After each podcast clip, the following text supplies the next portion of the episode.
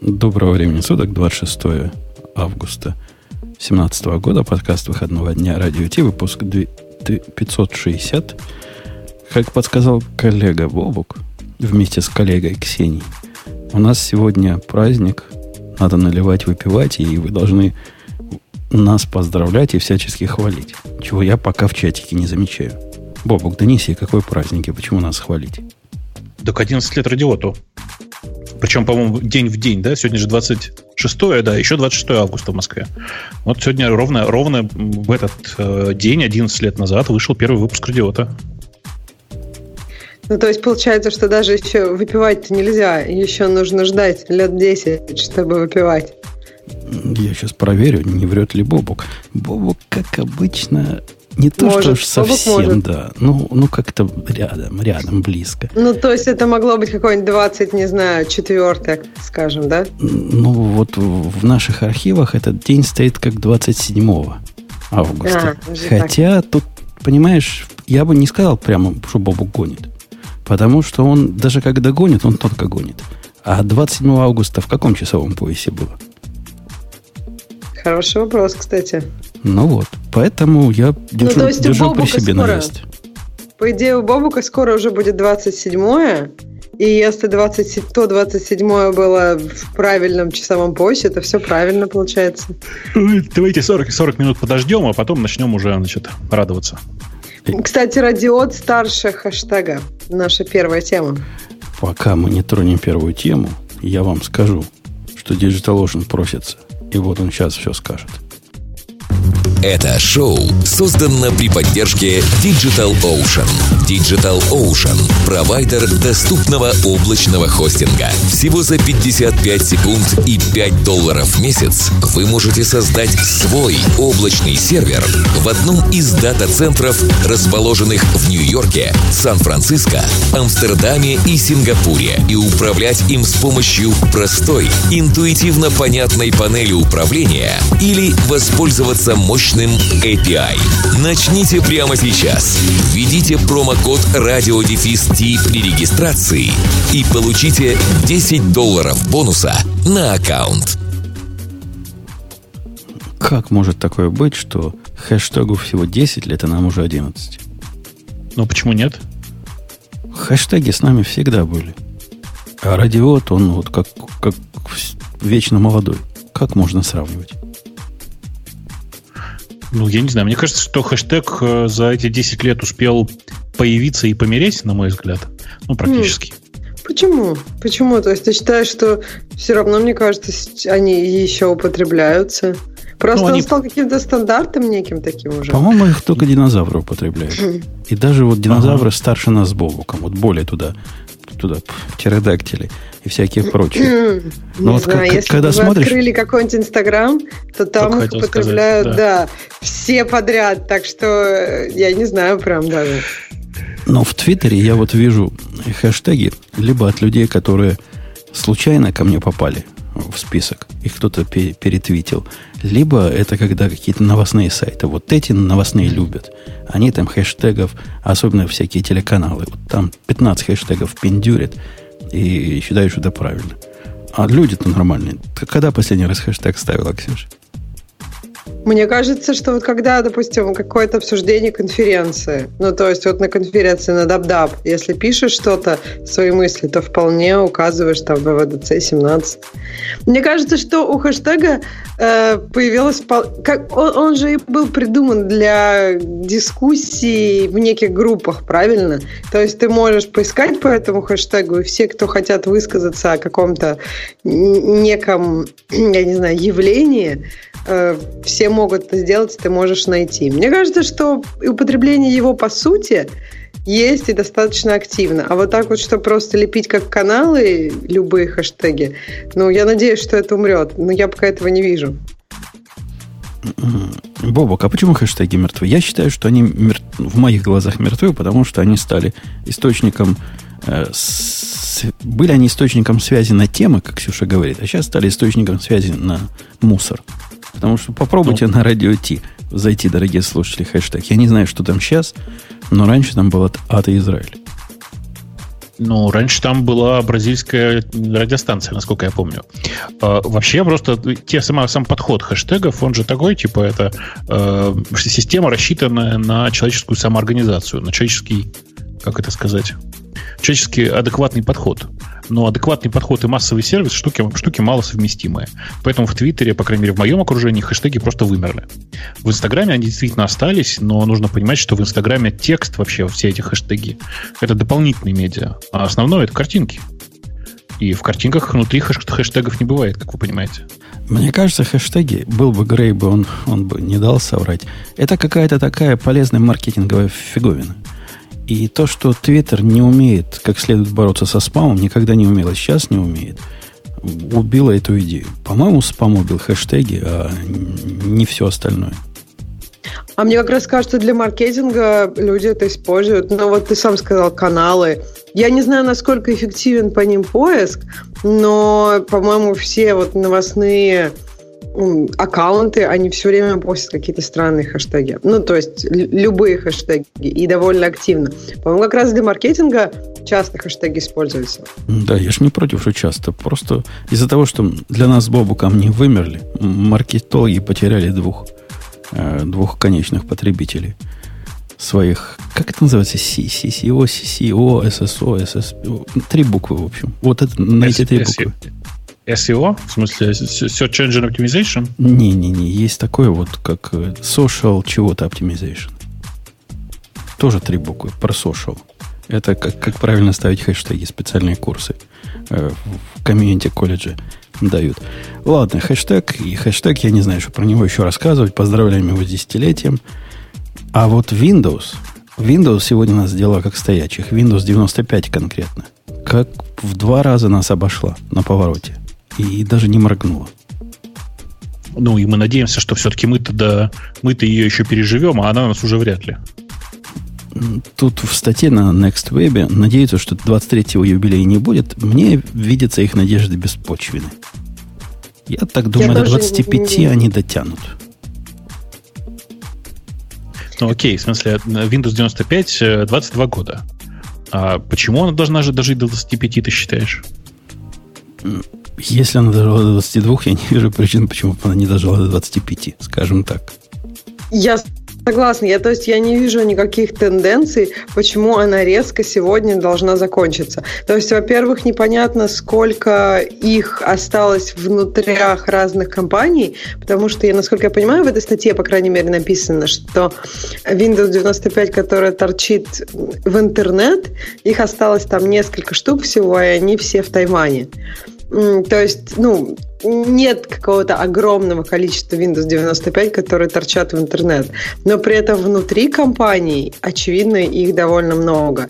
И не очень понятно, зачем, если у тебя есть какой-то устаревший, устаревший софт, который работает на Windows 95, и оно никуда не торчит, ну то, в общем, я не знаю, Бабок, зачем бы у людей были, ну, было желание тратить на это ресурсы, чтобы куда-то это все переводить, менять.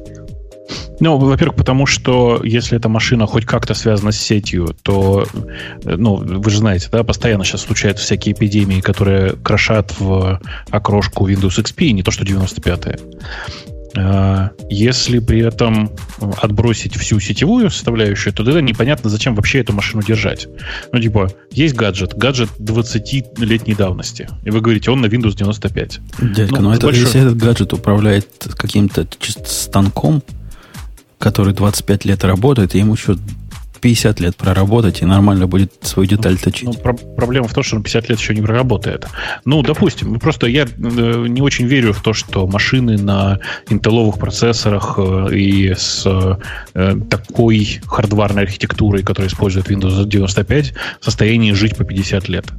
Ну да, наверняка останутся какие-то мелкие железки, но это все не очень, ну, не очень, как бы это сказать, надежно. Так железка Рано не важна. Это же не про то речь идет. Речь идет о том, что есть станок. К нему есть компьютер, выданный производителем. Компьютер наверняка за эти 25 лет уже поменяли 5 раз. Но вот к нему набор софта, который... Ты, Жень, Жень, но ты, ты не забываешь, да, что под Windows 95 еще драйвера нужны? А никто не продает компьютеры с Windows 95 совместимые, хочешь сказать? Ну, я думаю, что их ничтожно малое количество, и через 10 лет их точно вообще не будет. Ну, тогда ладно. Тогда, дорогие пользователи станков с чипу, аккуратненько со своими компьютерами, потому что всякий может Больше быть что? последним. А больше того, я думаю, что есть достаточно надежное средство, как это сказать, эмуляции. И единственный способ для меня, как в моей голове, по крайней мере, как выживет Windows 95 в этой ситуации, это купят новый компьютер, поставят туда какое-нибудь средство эмуляции, и в нем будут запускать 95-ю, которая по ком-порту будет общаться с ЧПУ, ну, со станком, в смысле. Ну, если только ком-порт, а если он какой передовой? Какие там передовые? USB? Типа USB, да, один. Один-один даже может быть. да, да. Так что не все так просто. Но ReactOS им бежит на помощь. Вот прибежит как раз. Как, когда Windows 95 умрет, тогда ReactOS ее заменит. То есть никогда. Да. Э, окей, окей. Э, Ксюша, ты помнишь ли ты Windows 95? Это наш любимый вопрос, чтобы женщину унизить. Женщин? А женщины, у них память хуже? Или о чем вопрос? Это намек на возраст сразу, ну, ты понимаешь. А, ага, хорошо, да, помню. Красивенькая такая. Мне понравилось то, то что э, последний раз какие-то security патчи выпускали к Windows 95 в 2001 году. То есть как бы 16 лет назад. Это, наверное, хорошо. То есть 16 лет назад не надо ничего делать со своей машиной. Но я согласна с Бобуком, что хардварит тут немножко качало, получается. То есть оно явно не работает 50-летием. Людям придется что-то придумывать, если у них есть такая необходимость. Слушайте, а вы понимаете, да, 16 лет назад, это что означает?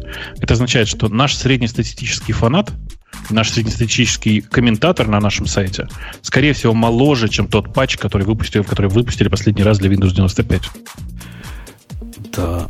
И, собственно, твоя, твоя, твоя речь по поводу того, что оборудование не переживет, она тоже вызывает грусть. Недавно же случай был, когда у чувака в пекарне, по-моему, стоял компьютер с каких-то ранних 50-х годов. На перфокартах там он, вся автоматизация была сделана.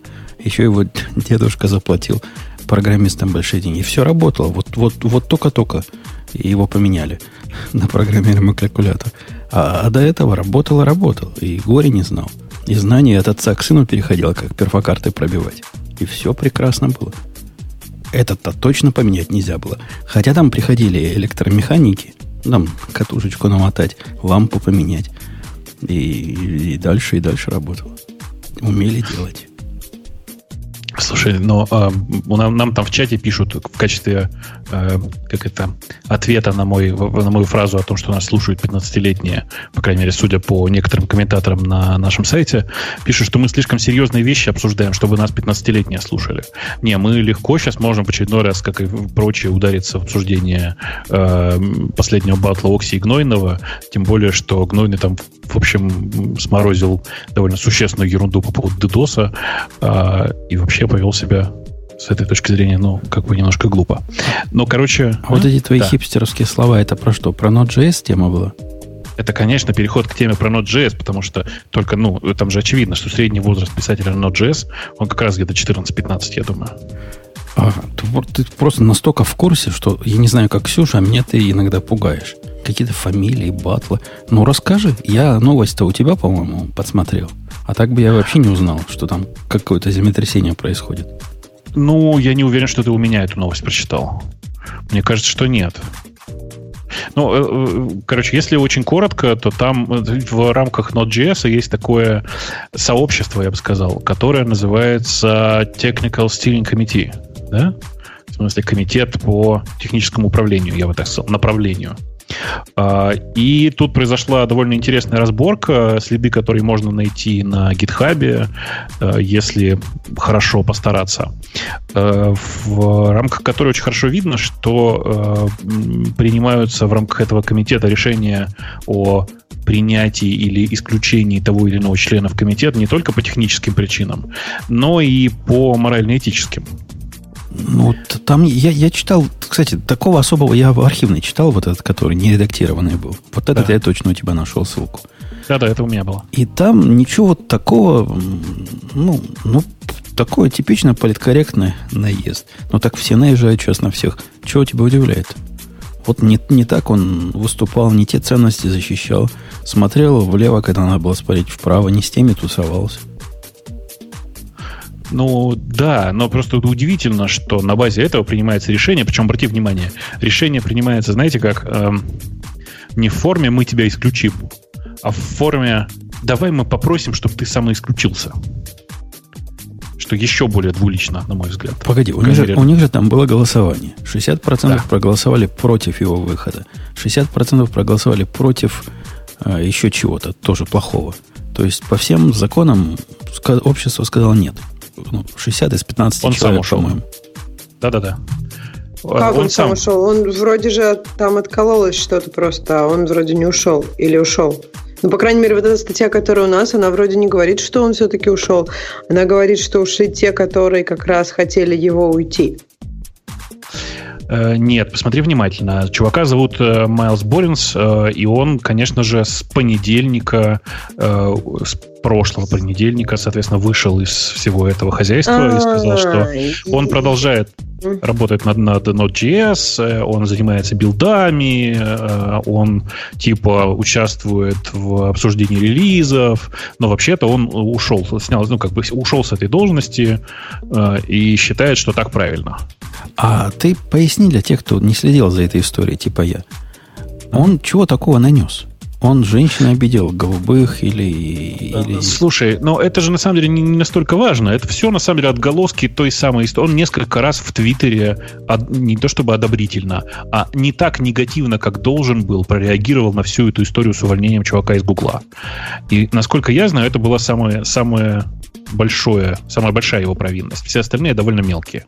Подождите, у нас в статье вроде как написано, что у них был Code of Conduct, и в этот чувак которого... его да. его не соблюдал, типа, в обычной жизни, ну, не в смысле в обычной жизни, а когда ревью смотрела, там что-то такое. Ну, то есть в жизни их комьюнити. То есть там про Твиттер ничего не сказано, но как бы я не знаю, то есть может статья неправильная. Я сейчас тебе найду э, Майлз, ищу у себя просто в, в своем же каналчике на моем телеграмчике. Ну, видимо, у нас просто не самая такая желтая, самая интересная. То, что у нас, то, что у нас лежит, оно как бы правильное, просто оно не содержит ссылки на оригинальный текст, который был до того, как его э, подредактировали. Mm. Где, в общем-то, на самом деле как раз и понятно, что, собственно, там произошло. Майлз, где-то там. Они, Ксюша, там упоминают даже в нашей статье какой-то инцидент, хотя как-то детали не говорят, что за инцидент был. Но вот эти, которые его прогнали, говорят, не, это не из-за этого инцидента. Он вообще плохо ходил, плохо смотрел и вел себя неконсистентно. То есть так, консистентно а плохо себя вел. Есть э, раскол какой-то в их комьюнити. То есть это вот этот чувак сделал раскол. Я так поняла, что все-таки раскол там немножко... Там были какие-то люди, которые просто ушли. Ну, то есть часть людей вообще ушло из этого комитета и сделали свой с блэкджеком и балеринами.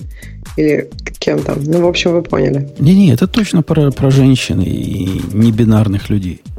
Где mm. тебе, как, как бы тебе, вот давайте я в большой чатик кину, вот это архив того, что там было на самом деле изначально, э, кинул в большой, сейчас еще к нам в скайпе кину, чтобы не утруждались особо. Вот вам, держите. Mm. Um, okay. Да.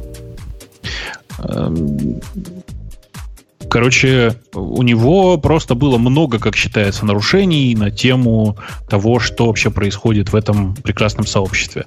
Все, как один, с кем я разговаривал, говорят, что все это во многом история, продолжающая э, историю вот этого чувака из Гугла. Я все время забываю, как его зовут. Но вообще, конечно, нужно понимать при этом, что у него были проблемы с соблюдением э, этого кода в контакт и так. Пишут, так... это, не, не JS-комитет, а Node.js комитет. Э, конечно, мы ни, ни разу не сказали, что это JS-комитет. Да, это, это про Node.js. Да. Так, а что вот, вот ну, ну, как бы fork Node.js, который называется IO IO, видимо. Эм, то есть вот там они что решили, типа мы тут будем все против женщины, против небинарных людей или что? То есть мне просто интересно, кто форкнулся. Подожди, IGS же вернулись обратно. А, там была такая история. Чуваки, которые были разозлены... Э, мы обсуждали уже это как-то пару лет назад. IGS а, это в 2014 году группа людей, которые делали вместе с э, компанией Joint, вместе вкладывались в разработку Node.js, взбесились из-за того, что Joint ведет себя как идиоты в отношении э, ноды и не дает ей развиваться, и сделали параллельный форк, э, параллельный бранч такой, который, собственно говоря, который занимался тем, что пытался двигать Node.js вперед. Все это продлилось, если я правильно помню, меньше года, э, и в конце концов сообщества обратно объединились в Node.js Foundation, кажется, они так назывались. Э, и версия Node.js 4, она как раз вот, собственно говоря, объединяющая, и в ней все, собственно, вместе они уже. Это было давно. А меня, меня, как человека со стороны глядящего вот на это, дрожь, дрожь берет. Видимо, этой тусовке вот такой форк, ну, концептуальный, у них это дело обычное. То есть никого это уже, видимо, там не напрягает. Но в мире вот нормальных людей, ну, я, я Бобуку питон 2, питон 3 за скобками оставляю. Это как исключение из мира нормальных людей. Но в принципе, ну вот представьте, форк такой, уходящий в сторону чего-то популярного – с любыми с тем, чем мы занимаемся. Но я помню, когда форкнули э, «Не от хорошей жизни» Дженкинса. Как его назвали ну. это после форка? Э, ага. Ну да, как, как то назвали. Вот, ничего хорошего. Каким-то это... женским именем, по-моему. Не, ну, в общем, не, да, понятно, не, нет? Не женским. Ну, тоже что-то в этом роде. Там нам подскажут. Ничего хорошего из этого не получилось в результате я не помню никаких таких форков, которые, ну или форкнули вот, Gitea и как он назывался, вот не Gitea, ну вот этот Gogs, Gogs, Gogs, да. Gogs Gitea хипнулся, ага. да? И да. чего? Теперь Gogs как-то медленно продолжает развиваться. Вот этот форк пошел совсем отвязанный. То есть у них там всякий может свой интерфейс закоммитить. И, по-моему, может замержить прямо в мастер. И, как говорят люди, меняется на глазах. Типа GitLab отдыхает с тем, как у него интерфейс каждой версии меняется. У этих каждый день меняется. И, и кому от этого хорошо. А вот представьте, что-то серьезное бы форкнули. Swift какой-нибудь, Go какой-нибудь или Java какой-нибудь. У нас это была бы. Ну. тема для разговоров. Мы, не знаю, год бы об этом говорили в нашем сообществе. А у Node.js завтра забудут, я думаю. Там в чате правильно говорят. Я все время настаиваю на одной позиции, что чем больше конкуренции, тем э, в глобальном смысле лучше. Э, в первую очередь от этого выигрывает э, конечный потребитель. Если бы кто-то, даже по-другому скажу, вообще Python форкали много-много раз, пытаясь вкрутить туда, ну, типа оторвать оттуда гил, там придумать еще какие-то разные конструкции, которые позволяют, ну, типа, решать какие-то локальные проблемы. Есть стеклес Python и всякое такое. И все это, на самом деле, было исключительно на благо Python, потому что люди, которые делают стеклес, довольно часто пушат обратно интересные изменения. А, такая же история была бы, я уверен, с Go, э, если бы был хороший параллельный бранч, типа развиваемый независимо. Я думаю, все бы от этого только выиграли. Да нет, нет, конечно. В, в системах, где совместимость обратная наше все, и где планирование изменений должно делаться аккуратно, параноидально и очень-очень тщательно – такая ситуация это ужас, кошмар, и просто это, это, это самое плохое, что может случиться. Да ну, это, мне кажется, ты прям сильно передергиваешь. На самом деле, ты бы просто всегда жил только с одним бранчем, тем, который, тем, который тебе э, готовит Google, и был бы доволен. А люди, которые любят странные долбанутые эксперименты, они бы пользовались другими сторонними бранчами и находили бы выигрыши свои от этого.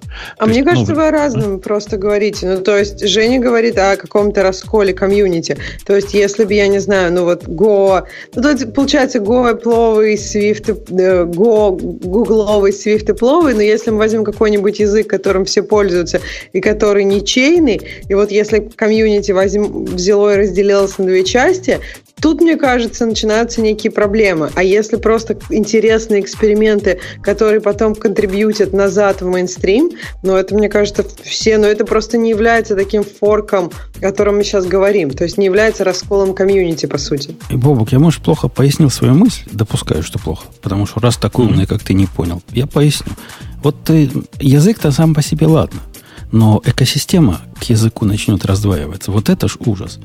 И если в одном, в Go, там, версии православной, будет э, какой-нибудь error группы в одном месте в пакетах лежать, а в, неправо, в католическом он не будет вообще или будет другой, или появится, допустим, у них э, вызов горутины вернет э, значение, как мечтают, какой-нибудь промис, как мечтают активисты, ты представляешь, каким, каким ужасом станет жизнь тех, кто ищет библиотеки? Эта библиотека подходит для Go православного, а это для католического. Женя. Мне кажется, ты это самое. Мне, ты, ты, кажется, просто никогда не жил в ситуации, когда есть хоть какая-то конкуренция.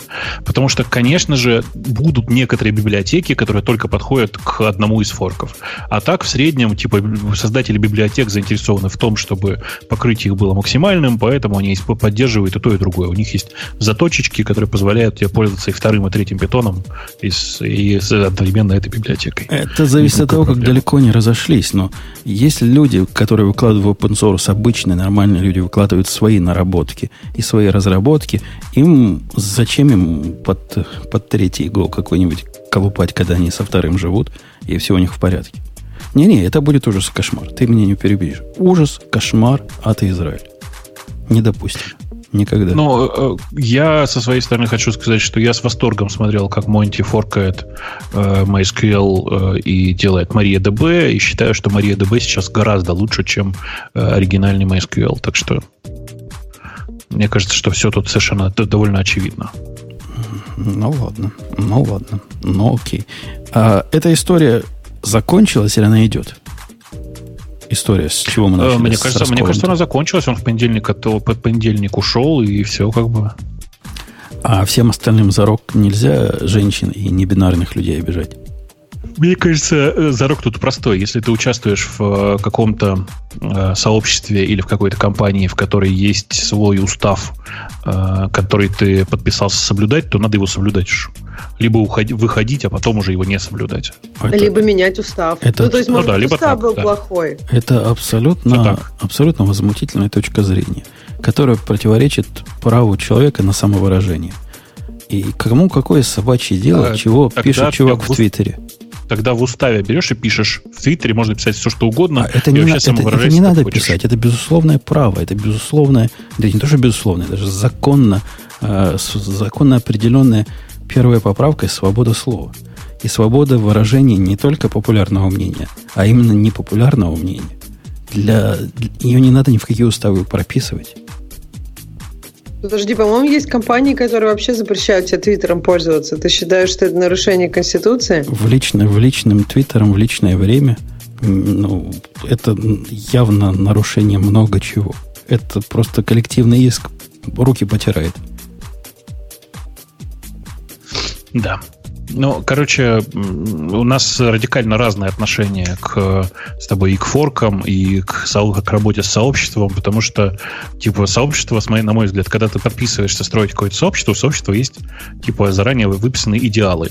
И ты им должен соответствовать как человек, который несет эти идеалы. Если ты не хочешь эти идеалы нести, ну, так ты не входи в это сообщество. Сообщество, вот работа по сообществу, э, работа в сообществе Node.js это была работа которая, возможно, происходила после основной работы, вне основной работы, это всего лишь это. Это такая особая работа. И эта работа никоим образом не должна влиять на базовые права человека. Ну нет, ну что, конечно, конечно, наверное, влияет. Еще раз, человек, который представляет э, стилинг комити, это публичное лицо. А если он публичное лицо, то, он, то каждое его высказывание так или иначе он знает про это. Будет рассматриваться как высказывание с точки зрения компании. Даже очевидная история. А, и, ну, с компанией, в смысле, с точки зрения стилинг комити. А, и по этой причине так, так не делается. Так же, как не имеют права на высказывание личного мнения в публичном своем аккаунте, например, политики. Потому что то, что это их личное мнение, не, не, не означает, что оно не должно влиять на их, э, э, как это сказать, э, на их политику. В общем. Ну, я да, категорически все, что Обама... не согласен. Нет, все, что Обама и Трамп говорят, это же воспринимается как частично политическое заявление. И, ну, то есть ты не согласен с этим? То есть ты считаешь, что это неправильно, или ты считаешь, что это не так? С выборными политиками вообще дело тонкое. Э, не знаю. Мне, я не думаю, что и этих... На них, конечно, на них смотрят под особым микроскопом. Но ты, Семен Семенович, не сравнивай Обаму и Трампа с чуваком из Node.js комитета. Ну, там, там действительно может быть и линейка другая, хотя я и там не согласен. Я абсолютизирую нашу первую поправку, как, в общем, и вторую. Поэтому я не соглашусь никогда с вами. Так ты считаешь, что это не происходит сейчас в обществе, или ты считаешь, что это происходит, но это плохо? Ну, то есть, на мой взгляд, я Обама считаю, что и Трамп, общество... когда они что-то говорят... То, что в обществе происходит, ну, это вовсе не это. Это вовсе не то, что с людей спрашивают за их личное мнение. А их спрашивают за неправильное личное мнение. И это именно является возмутительным. Если бы они высказывали правильное личное мнение, то никого бы не волновало, высказывают он как, как он или как президент. Но когда оно неправильное, тогда надо человека заткнуть. И это заткнуть человека происходит на разных уровнях, и это нехорошо. Даже если это мнение, которое нам всем с вами противно. Так всегда кому-то покажется, что это неправильное мнение. Ну, то есть Обама что не скажет, я думаю, всегда найдутся люди, которые скажут, что мнение неправильное. Да, но ситуация сейчас такая, что поменялись полюса полюса померялись настолько, что представители одного мнения, э, левого и политкорректного мнения, и, в общем, туда, в ту сторону, они как раз прессуют э, противоположное мнение. А раньше было наоборот. Раньше они выступали активно за свободу слова, за абсолютную свободу слова, против хейт-спич. Сейчас те же самые люди, значит, вносят... Мы уходим от э, технических тем, да, давайте вернемся. Это возмутительно происходит, и я из этого ничего хорошего не вижу, но у меня для давайте этого есть уже порно. второй пистолет. Давайте, а, про, давайте порно. про порно. Давайте, давайте, давайте. Всего лишь два петабайта порно. Это не совсем порно, если посчитать. Бобу, донеси до народу как специалист. 1,8, даже не 2. Да, слушайте, это вполне себе порно, мне кажется чувак, который на, Reddit в очередной раз обсуждали, правда ли, что Amazon предлагает э, unlimited storage, и для теста взяли и залили туда, как это правильно сказать-то, 1,8 петабайта порно. Ну, это не а. совсем то порно, чтобы наши слушатели понимали. Вот это не то, что чувак пошел, поискал и, и туда залил. Он записывал со всех публичных, он говорит, э, этих камер для взрослых. Бывают публичные камеры для взрослых? Ну, типа, бесплатные, это, которые. Это не... Еще раз, это порно, конечно. Это, не это как... Э, э, блин, как и называется-то? Очередные рунетки, короче, или очередной, ну, очередные стрипкамы. Трансляции, да? Насколько да, я да, поняла, да. что... Да. Ага. Угу. Он записывал с большого количества онлайновых э, камер, которые транслируют, конечно же, в основном э, примерно приблизительно порн. Э, ну, по крайней мере, ради этого туда и приходят. И оказалось, что, в общем, примерно так и есть. Важно-то другое, что вообще-то, ну да, обратите внимание, ему удалось залить 1,8 петабайта. Реально unlimited. И на этом дело не заканчивается. Там уже пошла движуха зальем 12 петабайт. Кто-то ну, подхватил, подхватил этот флаг. Чувак сам говорит, я, говорит, конечно, порно люблю, как и мы все. Но вы поймите, говорит чувак, проект этот был не про порно, а про мои, повышение моих знаний в области питона, MySQL. Зачем это MySQL? Ну, MySQL и э, возможности, значит, захвата видеофидов. Брешет, наверное, стесняется просто. Я Мне тоже, тоже показалось, что это какая-то такая странная, очень странная отмазка. Типа, вроде как он любит женщин, но при этом, когда ему, он говорит, вы, наверное, считаете меня извращенцем. На самом деле я не извращенец, нет. Я просто там питон, MySQL люблю и все остальное. Очень как-то странно звучит. А, там уже... Конечно, вот и качал бы свои доки по питону, обмазался бы MySQL и вперед просто. Там специалисты посчитали, что в том качестве, видимо, в котором он все это записывал, в котором это вещалось, там около 100 лет э, непрерывных видео. Смотри, не хочу. Как По-моему, мы там насчитали 290 лет. 290 это если не 480p. А если предположить, что не в среднем 720p, получается 102 года. Я Женя, думаю, они... что не очень да, да. хорошее качество. Это же все-таки трансляция, Жень. Слушайте, а у кого сейчас звук там? Ну, не важно. У меня или у Ксюши? У Ксюши, у Ксюши. А, окей, хорошо. Э, я думаю, что, конечно же, нигде сейчас трансляции в больше, чем 720p нет, а в среднем они скорее 480p, и, ну, типа, всех устраивает, потому что там гораздо важнее, ну, домыслить. Экшен.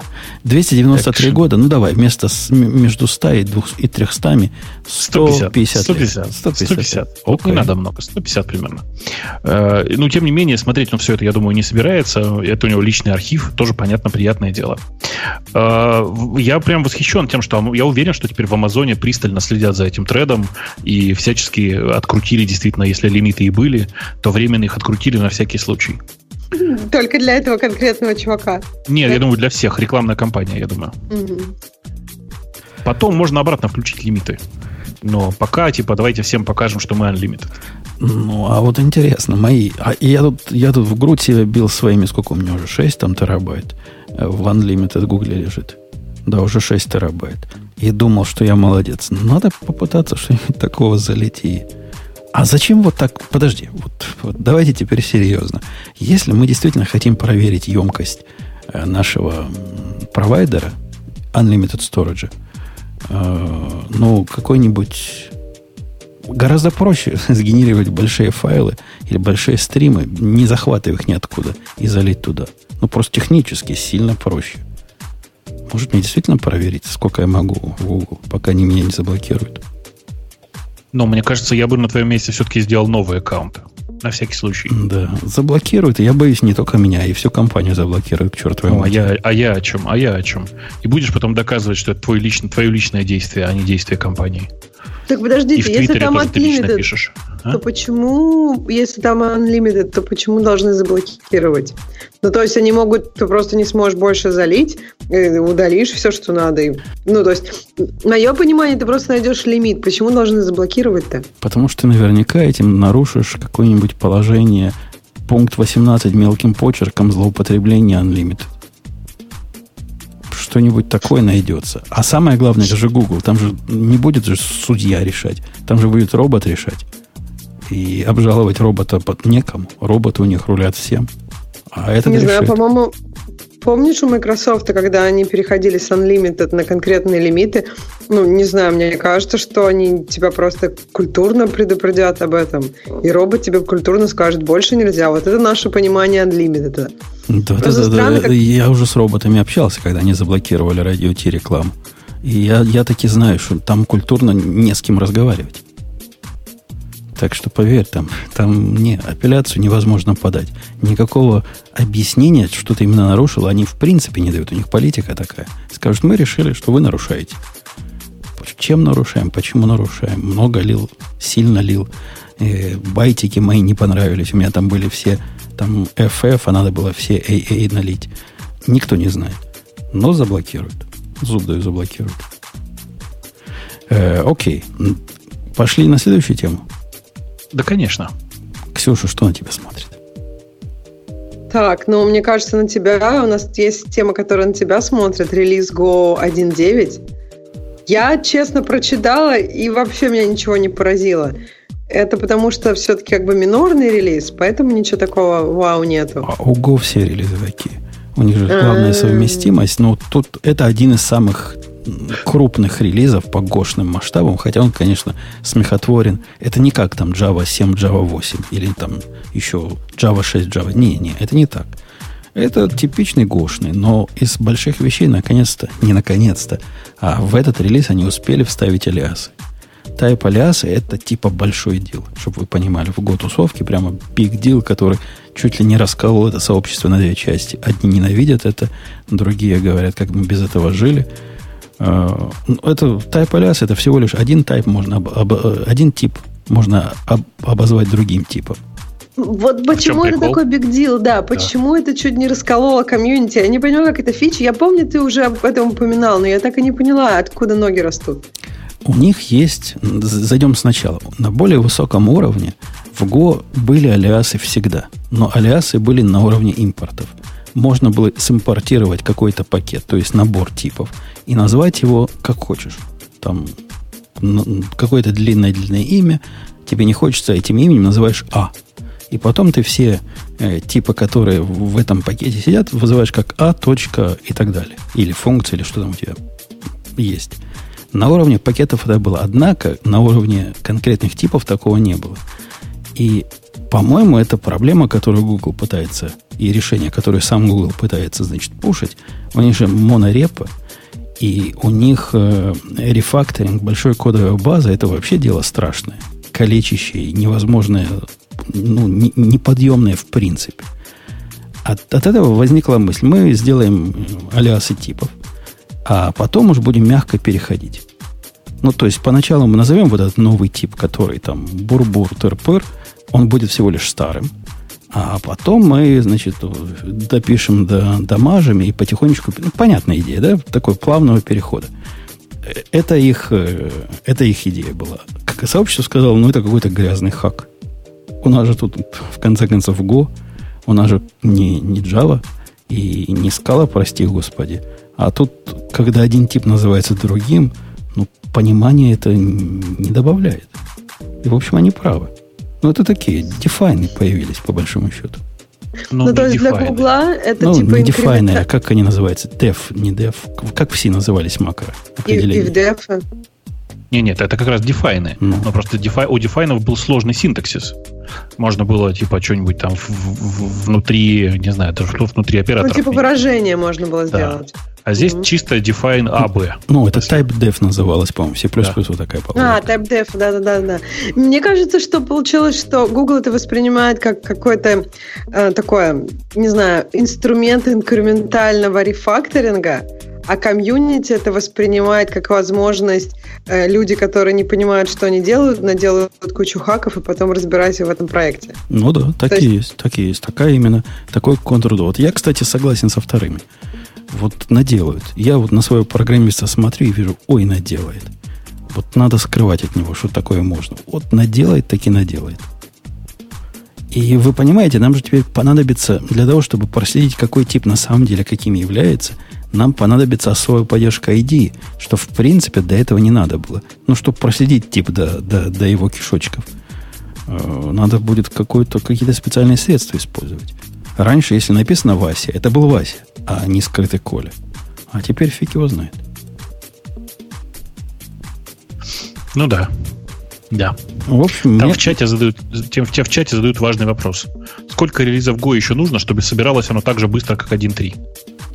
Ну, вообще принято сравнить с 1.4. 1.3 это как сравнить с, с доходами населения на 13 год вместо 14.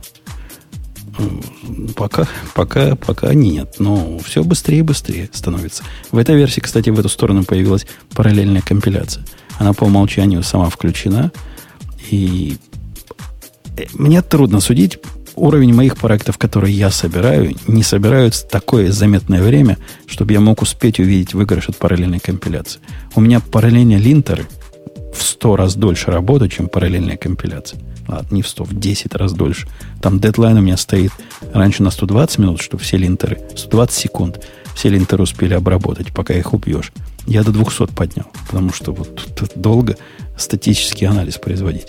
А компиляция по сравнению с этим это, не знаю, треть секунды, секунда.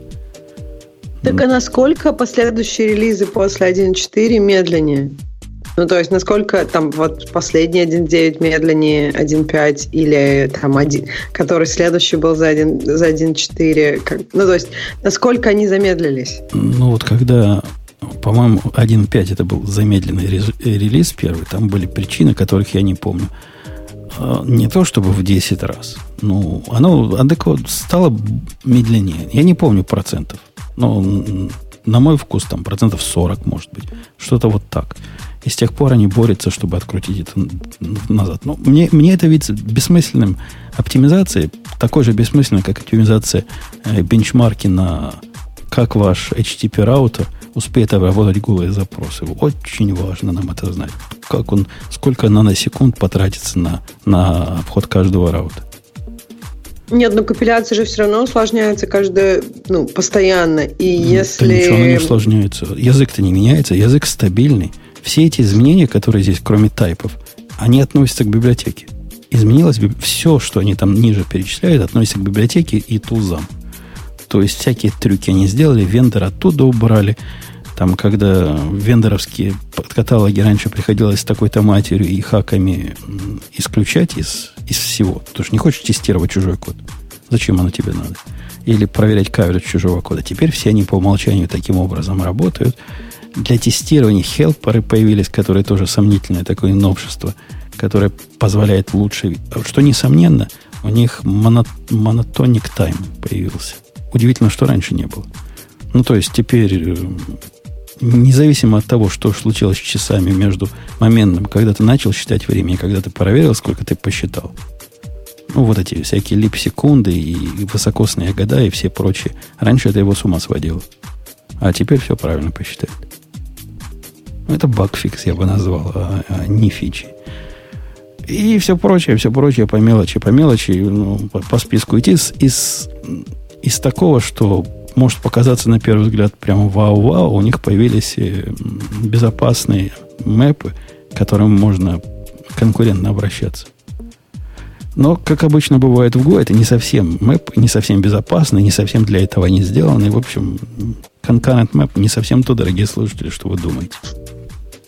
А они там еще мне понравилось, как пишут очень аккуратно, что вот это не обычный мэп, не используйте его вместо обычного мэпа всегда-всегда.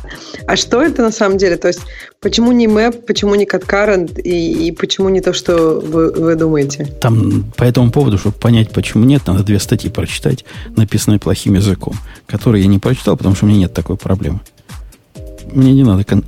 Это в Go, как ни странно, не такая проблема, как в других языках. Вот если в Java, когда не было concurrent map, а потом появился concurrent map, это был большой дел. Здесь, поскольку ты э, immutability тебе не важно, и shared э, разделенный доступ тебе не очень важен, ты все выносишь в горутины и все, все конкурентно сделаешь при помощи общения через э, каналы с горутинами. Ну, есть concurrent нет concurrent э, ерунда дело фигня. А зачем тогда вообще сделали, если это никому не надо? А вот прочитайте какой-нибудь... Видимо, Google где-то... Я, я не знаю. Я, я, собственно, не следил за тем, зачем оно появилось и кому оно надо. Ну, там же есть разные атомики, разные синт-примитивы. То есть, кроме, кроме гурутинных каналов, они поддерживают, в принципе, традиционную модель с локами. И есть, наверное, случаи, когда и это удобно использовать. Но может вот как раз в тех случаях, тебе понадобятся безопасные конкурентные э, хэш-мэпы. Я так, я так фантазирую. Я тут прям практически уснул уже под этот разговор. Для Тогда выбирай тему, Бобок.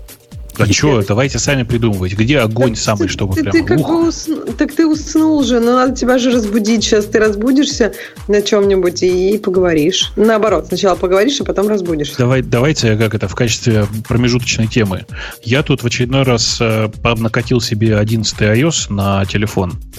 Uh, и с ужасом обнаружил, до этого почему-то не замечал, что у них теперь совершенно новый голос в Siri.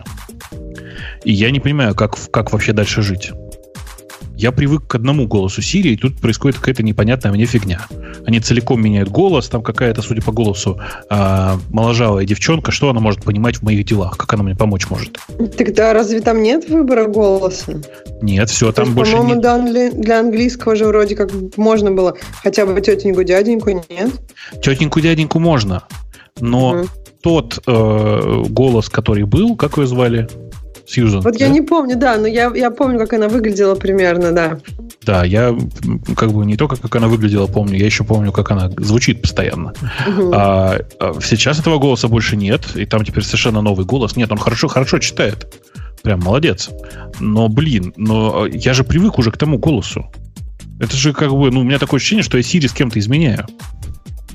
А, а у меня, Бобок, в, в резонанс твоей новости. Ну. Тоже из жизни. Я тут не раз уже мысль двигал, что хуже дебила может быть только дебил с инициативой. Так. И вот случай из вчера. Вчера у нас случилось страшное. Приходит ко мне наша тетка из бизнеса, говорит, слушай, говорит, настолько все сломалось. Вот вообще все, что мы считаем, вот все неправильно. Вот вообще все. Вот, говорит, никогда такого не было. Она-то знает, что я багов не делаю. Ну, вот таких багов я не делаю. И вот так на ровном месте. Начал же откручивать эту историю.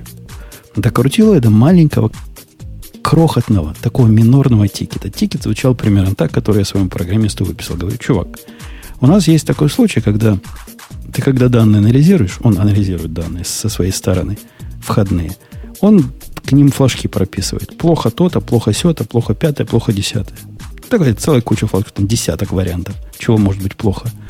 Я его попросил... Это по верификации? Ну, то есть... Ну да, входные данные верифицирует, там проверяет, там да, дата не парсится. Мы не можем эти данные отбросить, потому что у нас и заказчики дебилы. Они могут действительно плохую дату туда, ну, дейт плохой туда, день плохой засунуть, а время, например, правильное.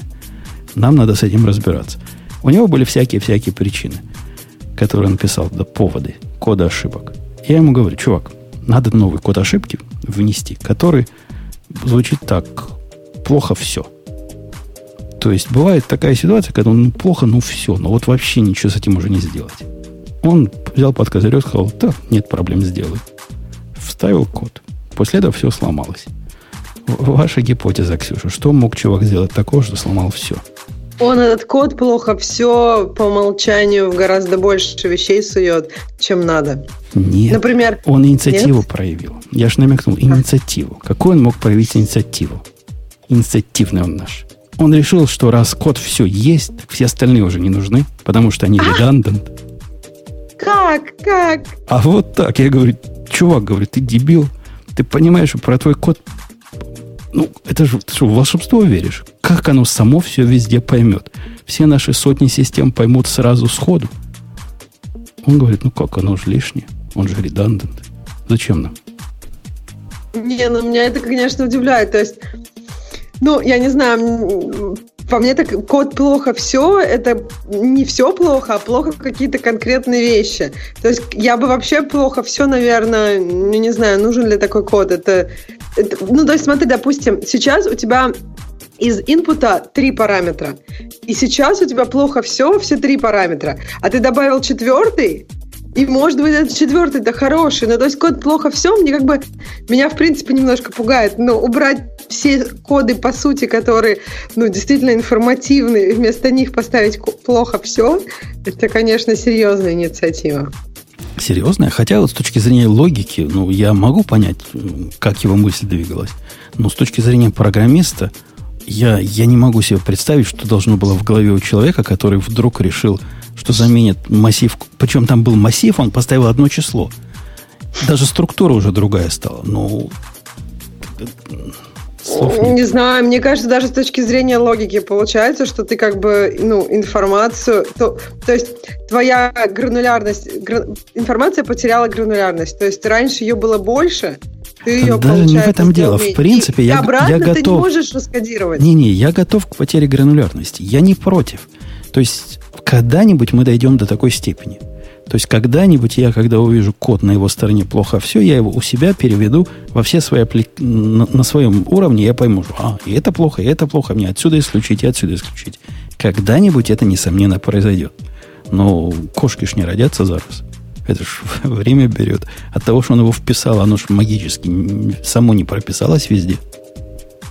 Так и зачем? Разве не лучше, например, он говорит, плохая дата, и ты у себя на своей стороне только дату. Или там, ну, то есть просто можно же какие-то данные можно же еще после этого обрабатывать. То есть ваша тетка смотрит, все хорошо, только дата плохая. Вон она пойдет к клиенту, скажет, или там, я не знаю, вы тикет, тикет клиенту не, создадите. Плохая data не будет плохо все вызывать.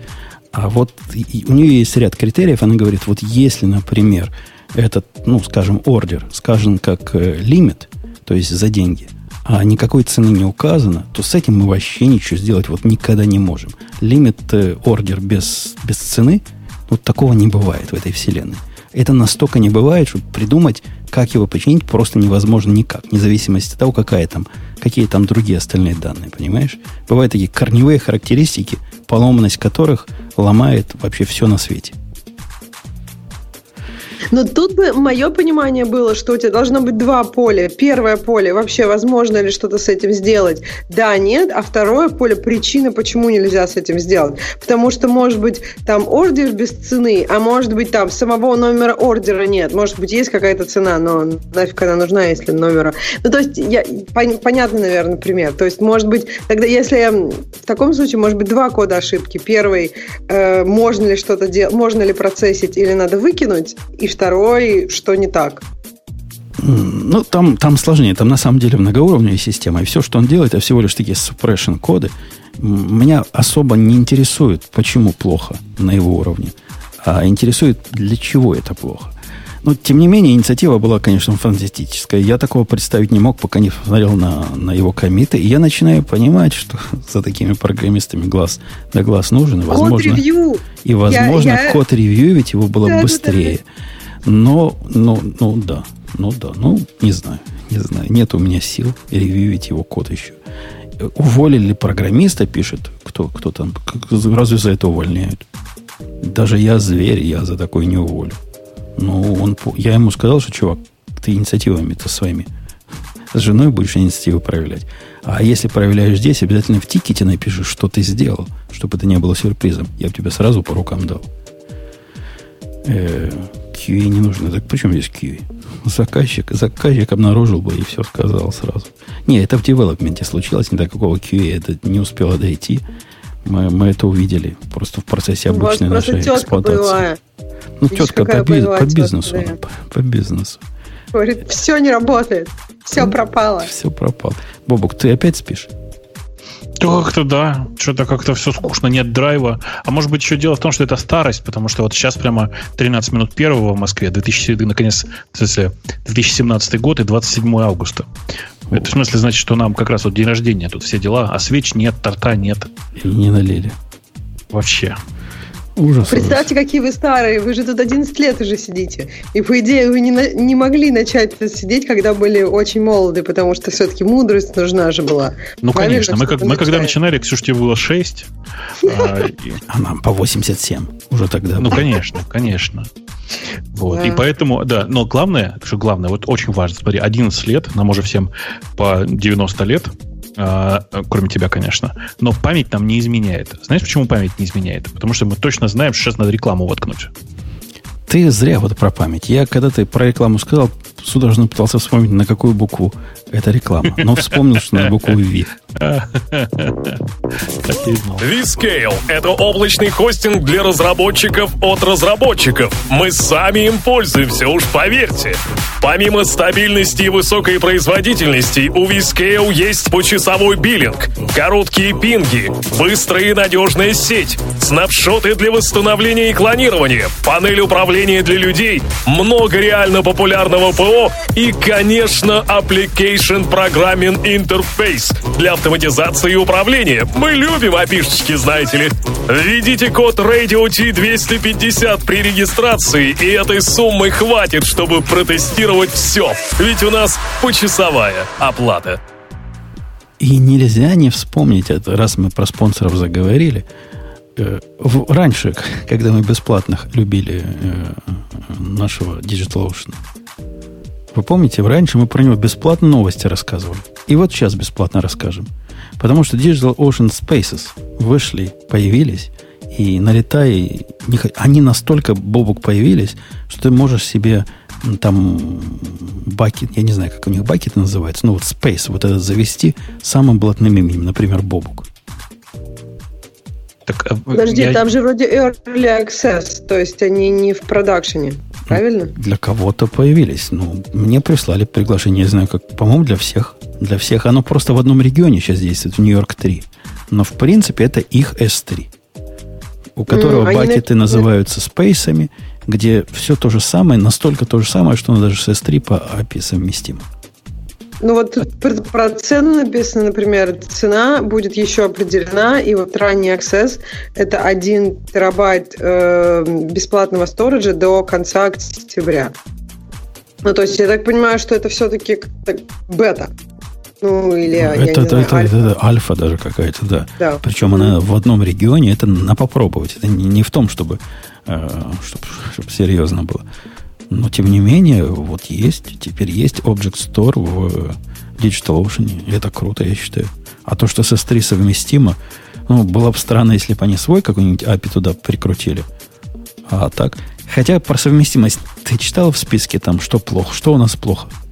У них там внизу есть списочек. Говорят, типа, да, мы с S3 совместимы, но вот если вы наш, нас попробуете трансмитом доступаться последним, то что-то не получится. О- о- Он, трансмит умеет по S3 ходить на Amazon. Поэтому ходите старым трансмитом. Он как-то работает с нами. Видимо, совместимостью пока есть еще куда расти. Э, Я думаю, что они просто реализуют, в смысле, что S3 реализован, протокол реализован нормально, а есть проблемы с какими-то сертификатами, например, которые трансмит научился проверять последний. Может быть. Они, они как-то плохо это объясняют, то есть не объясняют никак. Но, ну, действительно, можно легко создать. Из пермишенов у них э, в UI можно два, целых два. Открыто и закрыто. Открыто означает э, доступно всем для чтения, тебе для записи, а закрыто тебе и для чтения, и для записи. И это так, что видно сверху, а что видно изнутри, они говорят, там и access key можно сгенерить, и поэтому э, этими ключами, ну, все как, как у Амазона. В общем, все можно делать таким же API, посылать такие же заголовочки, и будет все работать. И будете доступаться. Короче, крутизна, крутизна. Да-да? Ну да. Но вообще, конечно, удивительно, что они столько ждали. Могли бы давным-давно уже запустить. Я согласен. Но запустили. Они теперь вообще какими темпами идут. Firewall появился. Я их после этого вообще люблю как родных. S3 появился. Ну, красавцы. Э, Block Storage появился. По-моему, давно да уже не, появился.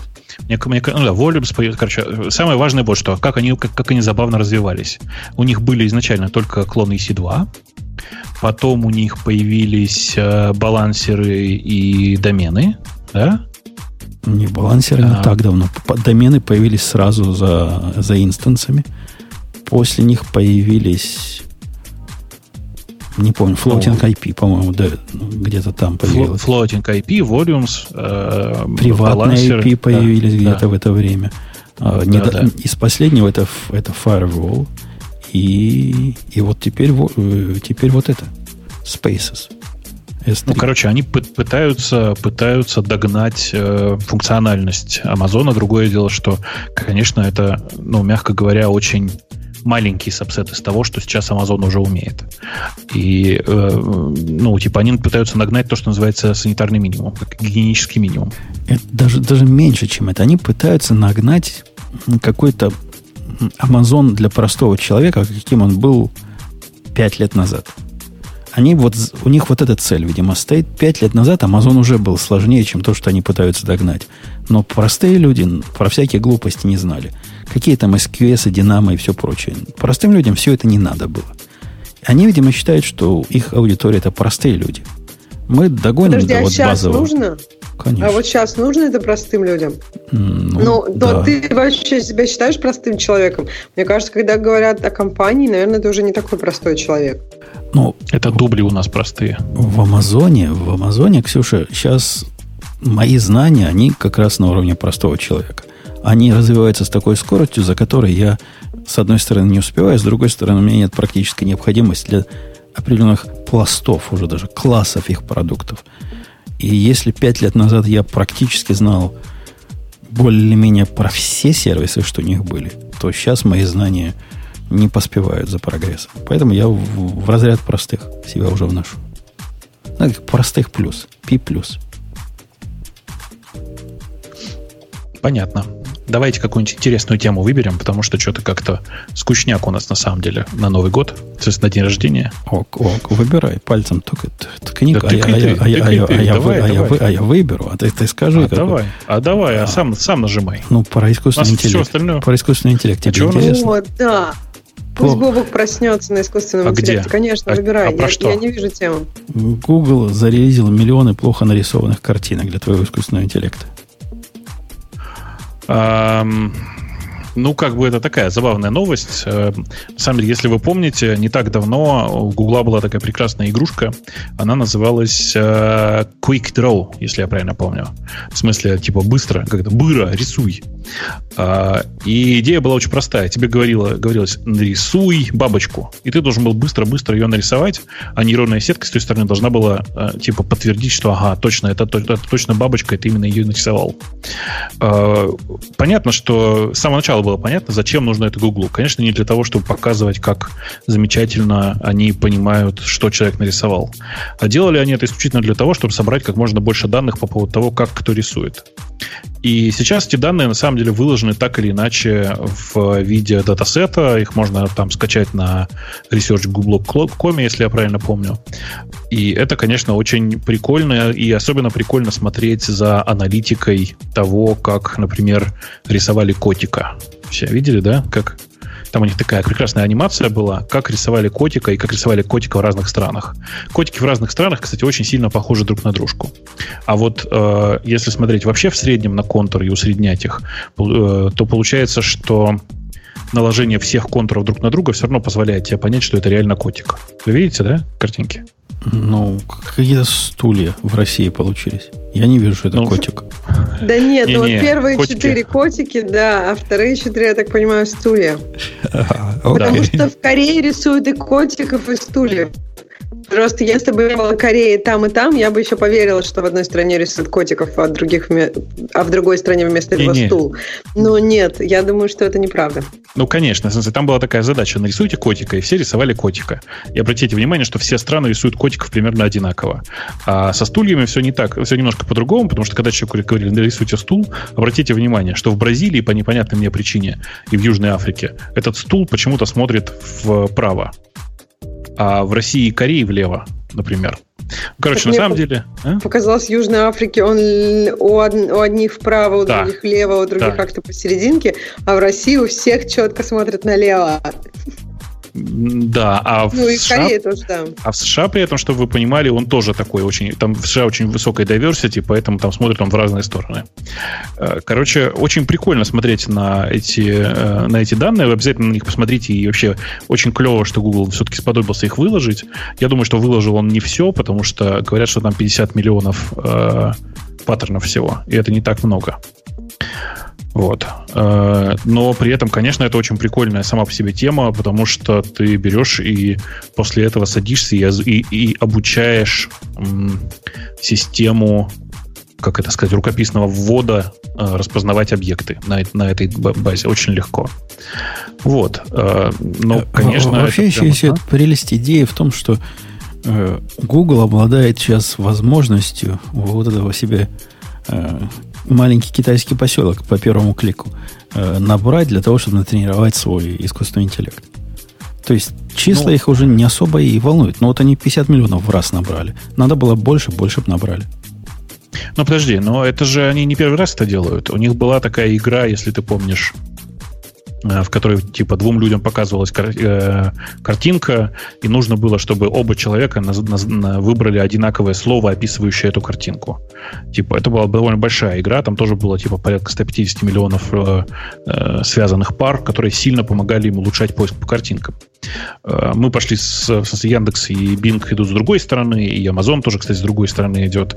Это когда нам нужно что-то обучить, то сильно лучше, на самом деле, не превращать это в игру, а просто, типа, выдавать это в качестве задания людям, которые делают это за деньги.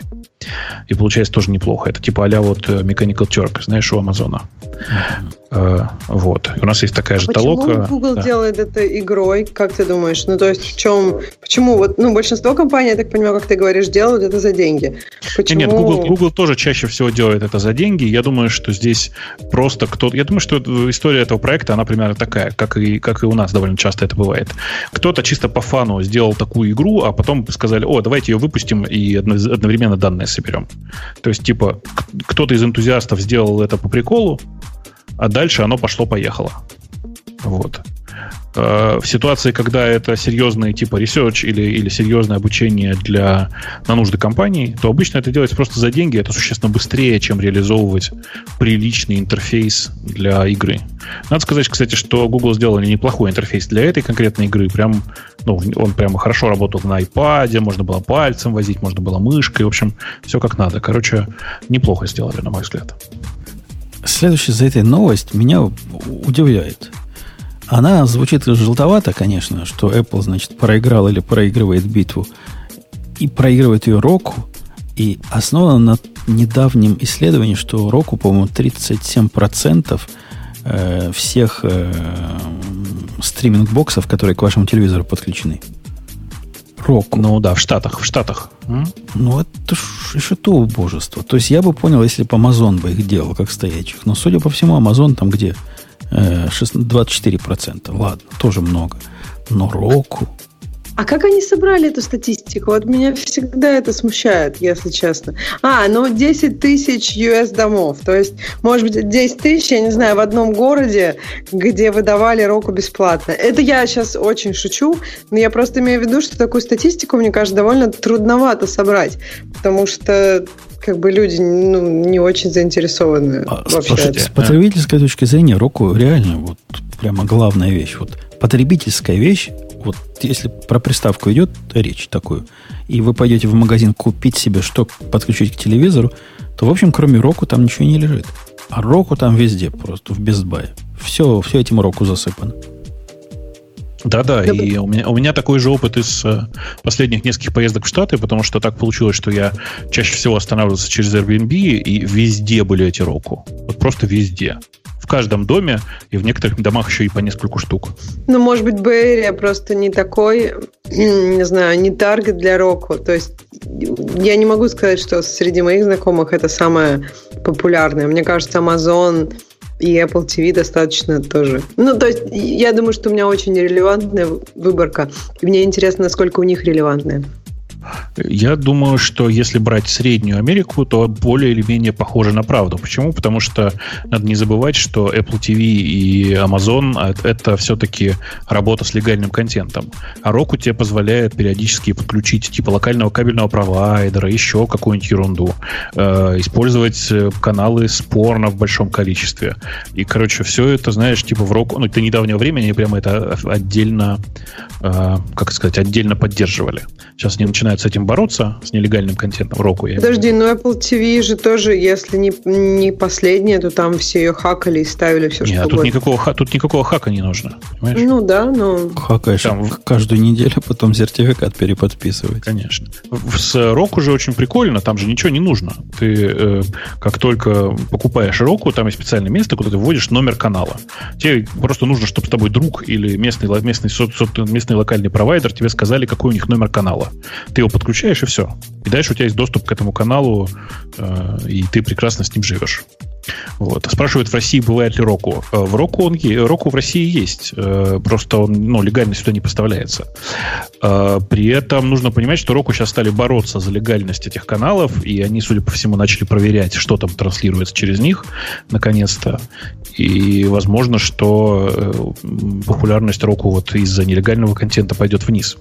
При этом, ну, не надо же так сильно-то унижать Року. Они, на самом деле, неплохо работают. Ну, в смысле, не то чтобы хорошо, а именно неплохо.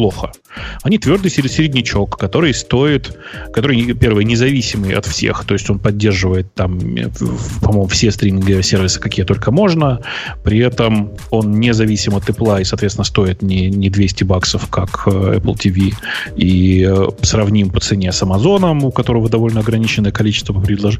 по предложению контента, как мне кажется. Да вот. ладно, да ладно. Ну, ну, ты, ты, ты сам-то его пробовал. Я ходил в Року последний Конечно. раз год назад. Это было убожество. Это было убожество на таком уровне, примерно как у Sony PlayStation есть тоже возможность медиа смотреть по сети. Вот, вот такого характера, вот такого уровня року было год назад, может, полтора года назад. Доходило до ты смешного. Сейчас, что? Ты сейчас про интерфейс? Про работу с этим, про интерфейс с этим, про все. Там все было такое, все было через одно место сделано. Они должны были моего китайца взять, как гения программирования. Или вот этого чувака, который коды поубирал. Там писали какие-то криворукие коллеги. То, что я видел полтора года назад. У меня до сих пор есть року. Я ее купил, я ее подключил, я ужаснулся и положил ее где-то далеко в шкаф. Это был ужас и кошмар. Не знаю, у меня, короче, Roku лежит, я им практически не пользуюсь, это правда. У него есть прикольная фишка, которой нет у остальных проигрывателей, знаете, да, у нее у Roku э, пульт свой собственный, э, и в этот пульт можно воткнуть наушники. И тогда звук с телевизора будет идти в наушники. Да, я уже вот такой купил, с таким пультом, то есть не очень старый. Да-да-да. И, ну, и это довольно прикольное решение само по себе, хотя, конечно, оно, очевидно, не новое. Вот. А во всем остальном, с технической точки зрения, из, из бытовой, Року, конечно, действительно страх и ужас. Но зато он дешевый, что? В сети, вот Apple TV, который проигрывает и, и все прочее, Apple TV по сравнению с ними, это как э, единорог на фоне носорогов. Оно реально, конечно, мало чего умеет. И она конкретно закрытая экосистема. И закрытая с точки зрения коде не поставить без такой-то матери. Однако то, что там работает, работает настолько прекрасно, что я предпочитаю всем, что там работает, пользоваться на Apple TV. Netflix у меня есть на трех платформах. Э, вот в, в телевидении есть, в этом, э, в DirecTV, там у них, по-моему, Netflix или что-то типа Netflix появилось. На амазоновской коробке – но на Apple TV она работает гладко, просто, быстро, никогда не тормозит, никогда сюрпризов. Никаких плекс. Плекс на Apple TV, какой прекрасный плекс на Apple TV. Конечно, конечно, это его родная платформа. Это прямо вот так надо делать. Вот, а не так, как это сделано в других местах. Э, в общем, ну, может, Apple TV и проигрывает, но он по-эпловски проигрывает. Элегант. Нет, я, я вам точно скажу, почему проигрывает Apple TV.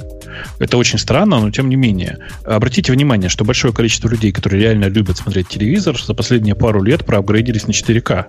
А Apple TV по-прежнему максимум Full HD. Ну, я, наверное, mm-hmm. люблю смотреть, но я не проапгрейдился. А мне кажется, по цене Бобок Apple TV проигрывает. Ну, просто Apple TV довольно дорогое, и никто не хочет за какой-то флешку телевизор еще и выплачивать. Так это он два раза дешевле стоил. Он что, сильно был на коне? Он же раньше, до, до этой генерации, он стоил сколько, 90 долларов, по-моему. 90, да, 99, что ли. Ну, короче, в смысле, он стоил до 100, до 100 баксов. Так он был как все. Вот как, как сейчас стоит э, э Fire TV коробочка. Подожди, Roku начинается написано с 30. Ну, это Нет? такой стриминговый, ну, мере, стриминговый свисток. А вот настоящий, большой, о котором, видимо, с которыми сравнивают, как Amazon или как Apple TV, это порядка, по-моему, 70 долларов у них стоит. Не-не, ну, они сравниваются со всеми Roku чуть-чуть чуток подороже. Ну, то есть, а сейчас он прям серьезно дороже. Ну, это все-таки устройство другого уровня, и поэтому ничего удивительного, что он э, в процентной доле поменьше. Э, но мне кажется, что это на самом деле несущественная разница, потому что, обратите внимание, 15% market share это довольно много. Э, никто не ожидал, что Apple будет игроком номер один на этом рынке. Но они же однозначно игрок номер один по марже. То есть по доходам. Э, при этом, конечно, я жду, прям не жду, не дождусь, что Apple выпустит новый Apple TV. Я сейчас не шучу, потому что у меня стоит старый, ну, последнее поколение Apple TV, и я хочу новый э, тупо потому, что я реально жду выхода нового Apple TV для того, чтобы обновить телевизор. А я тоже так поступлю. Ты, ты, О. ты гад, у меня украл идею. Вот. Я вот. все пытался объяснить себе, зачем мне нужен. Я так этот Samsung не люблю. Зачем мне нужен не Samsung, а если новый, то 4K, а вот теперь я понял, зачем. У вас еще, видишь, типа хороший выбор телевизоров-то. У нас, к сожалению, много брендов, которые китайцы делают для Америки, они просто недоступны. И это прямо очень неудобно.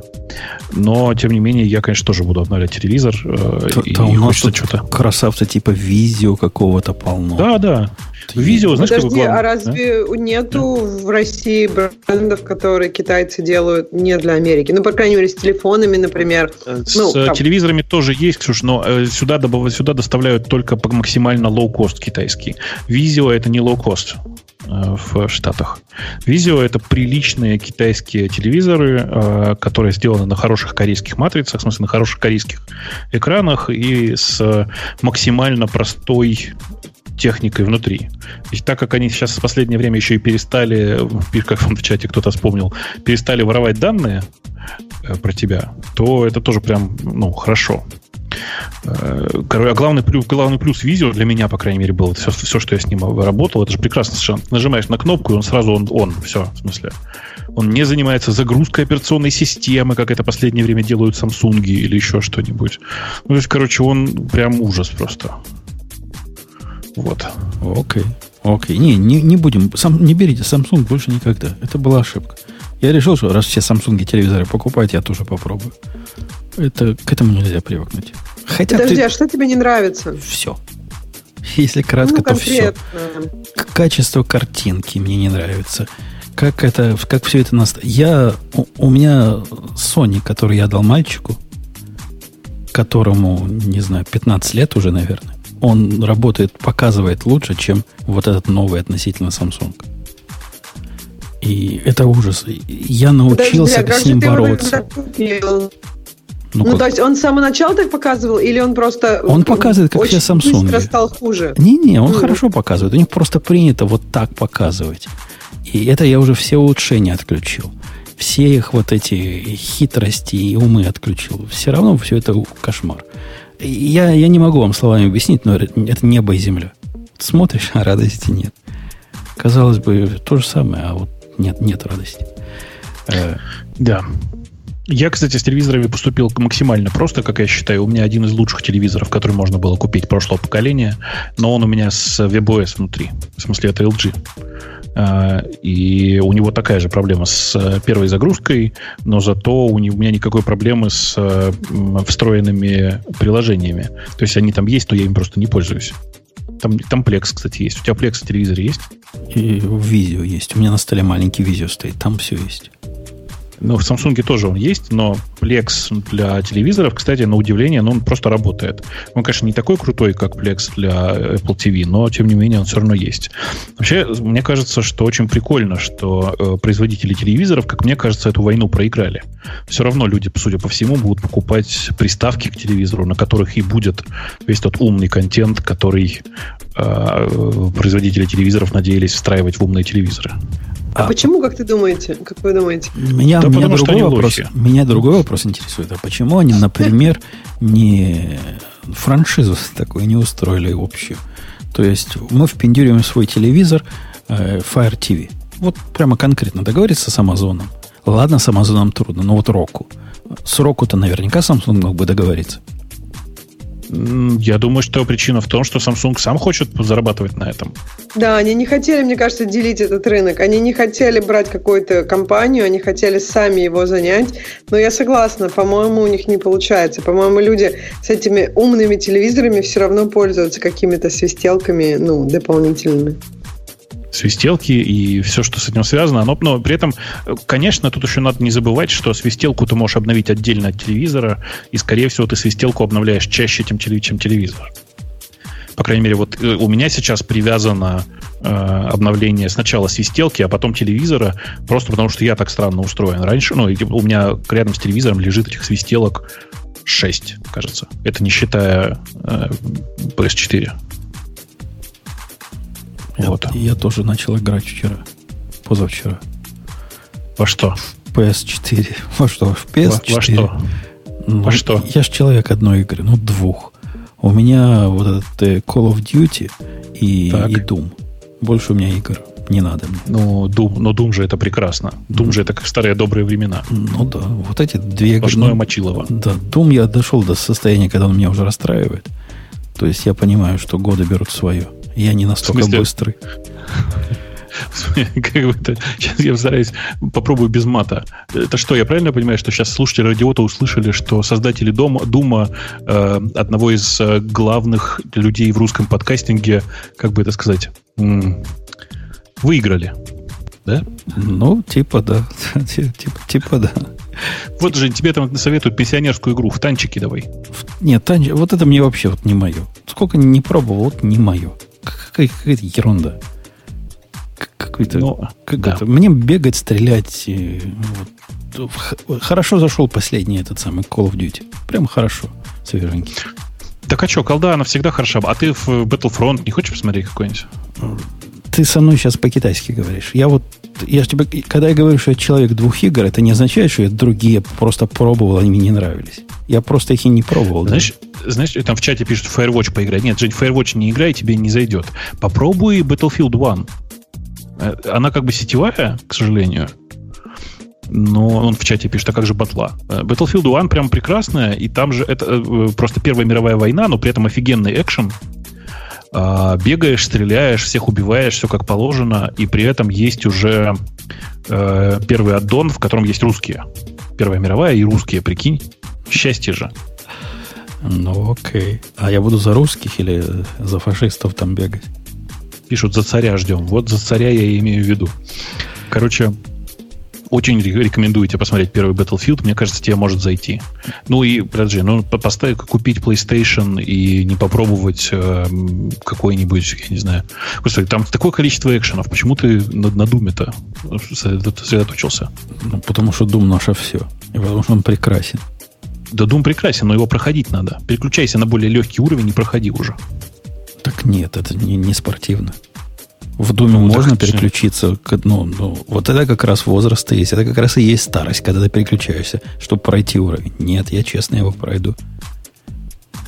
А ты его на хардкоре проходишь или на среднем? Не, на хардкоре, прямо как... как...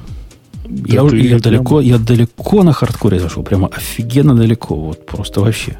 И не читился ни разу, не, не читерил ни разу, не, не подсматривал в интернете, как все это обходить. Что там обходить-то? Зачем там обходить? Там же беги, стреляй, самое главное. Не, ну там иногда нужна ми- мини-стратегия, ну, даже не мини-тактика. Куда сначала, Нет, там, куда, конечно, куда потом, да. да. И кого, кого, кого какой пилой разрезать. Ксюша, ты, Пишут, ты, на, ты на в Doom... надо играть в Uncharted. Ты, да вообще нет. Ты в Doom ходишь? Ну, я представляю себе, что... Ой, прямо как-то... Ой, пропала. Как, как-то ты пропала, да. А, это я просто на мют нажала. Я говорю, я Doom знаю, что такое, но я не особо туда хожу. И это вообще сейчас на меня все накинутся, что я, я не, не особо люблю играть. И когда кто-то об этом слышит, все говорят, ну как же? Нет, как-то не мое, не интересно. Ну, э, слушай, ну Doom может быть не интересен, но тогда попробуй в Sims поиграть. Все девочки играют в Sims. Я играла давно, но как-то... Я не знаю, почему. У меня вот сам... Как бы играть какие-то игры, ну, в Sims это не надо, но вот е- категории игр, в которых нужна мелкая моторика, у меня мелкая моторика не такая прям вау. И как-то меня это у меня не так быстро выходит. А в какие-нибудь игры типа Sims, не знаю, мне кажется, гораздо интереснее книжку почитать. Ну, вот ну, я же говорю, это очень скучно звучит, поэтому... Так ты посещаешь, да. Ксюша, тир по четвергам, когда девочки, которые стреляют О. за бесплатно, и там мелкую моторику Нет. разработаешь? Ну, там не такая мелкая она уже. Вот то ладно, да, ты попробуй нажать на курок, так, чтобы вся рука не двинулась, том, что прицел не сдвинул. Это знаешь, какая мелкая нужна? Очень мелкая моторика. Mm. Ну, в общем, нет, пострелять я не, я не спорю, пострелять интересно. Ну, то есть, я не знаю, мне вот пострелять интересно, я на йогу сходить интересно, а вот сидеть... Если я сижу за компом, мне, мне кажется, программировать интереснее, чем делать что-то другое. Поэтому тоже тут опять же Слушай, дилемма. Я просто смотрю в чат, в чат и думаю, господи, господи, как же так получается, что вы все такие замечательные и нормальные, а я во все, что у нас перечисляется, играл, кажется. Вот просто в чате Нет, это ты же у нас сам, сам, самый правильный. Ты во все играл, все смотрел. И, по-моему, там часто в чатике люди думают, что Бобук это не человек, а какая-то группа людей, которые просто, не, ну, нифига, один, нифига. один играет, другой смотрит, третий работает, четвертый подкаст ведет. А все вместе это Бобук. Я просто мало сплю. Э, хотя вот сегодня я спал весь день. Э, короче, а, кстати, можно как-то странный вот вопрос. Бог не с плойкой. А во что вы на айфонах, айпадах играете? Ксюш, ты тратишь что-нибудь на айфоне, айпаде на игры?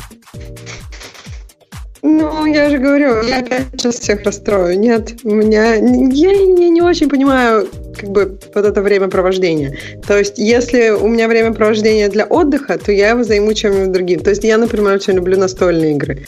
То есть, там, куча всякого там. Dominion. А что ты последний? Dominion? Окей, хорошо, да, Dominion да, хороший. Мне нравится. Да. Потом мне нравится Seven Wonders, прикольно. То есть, мне нравятся игры, которых э, нужна динамическая стратегия, потому что это намного, ну, на мой взгляд, это намного интереснее. Когда ты можешь просто, когда игра предсказуемая уже там первые 10%, 20% игры уже ясно, что произойдет, это скучновато. А вот в этих играх там очень все может меняться молниеносно.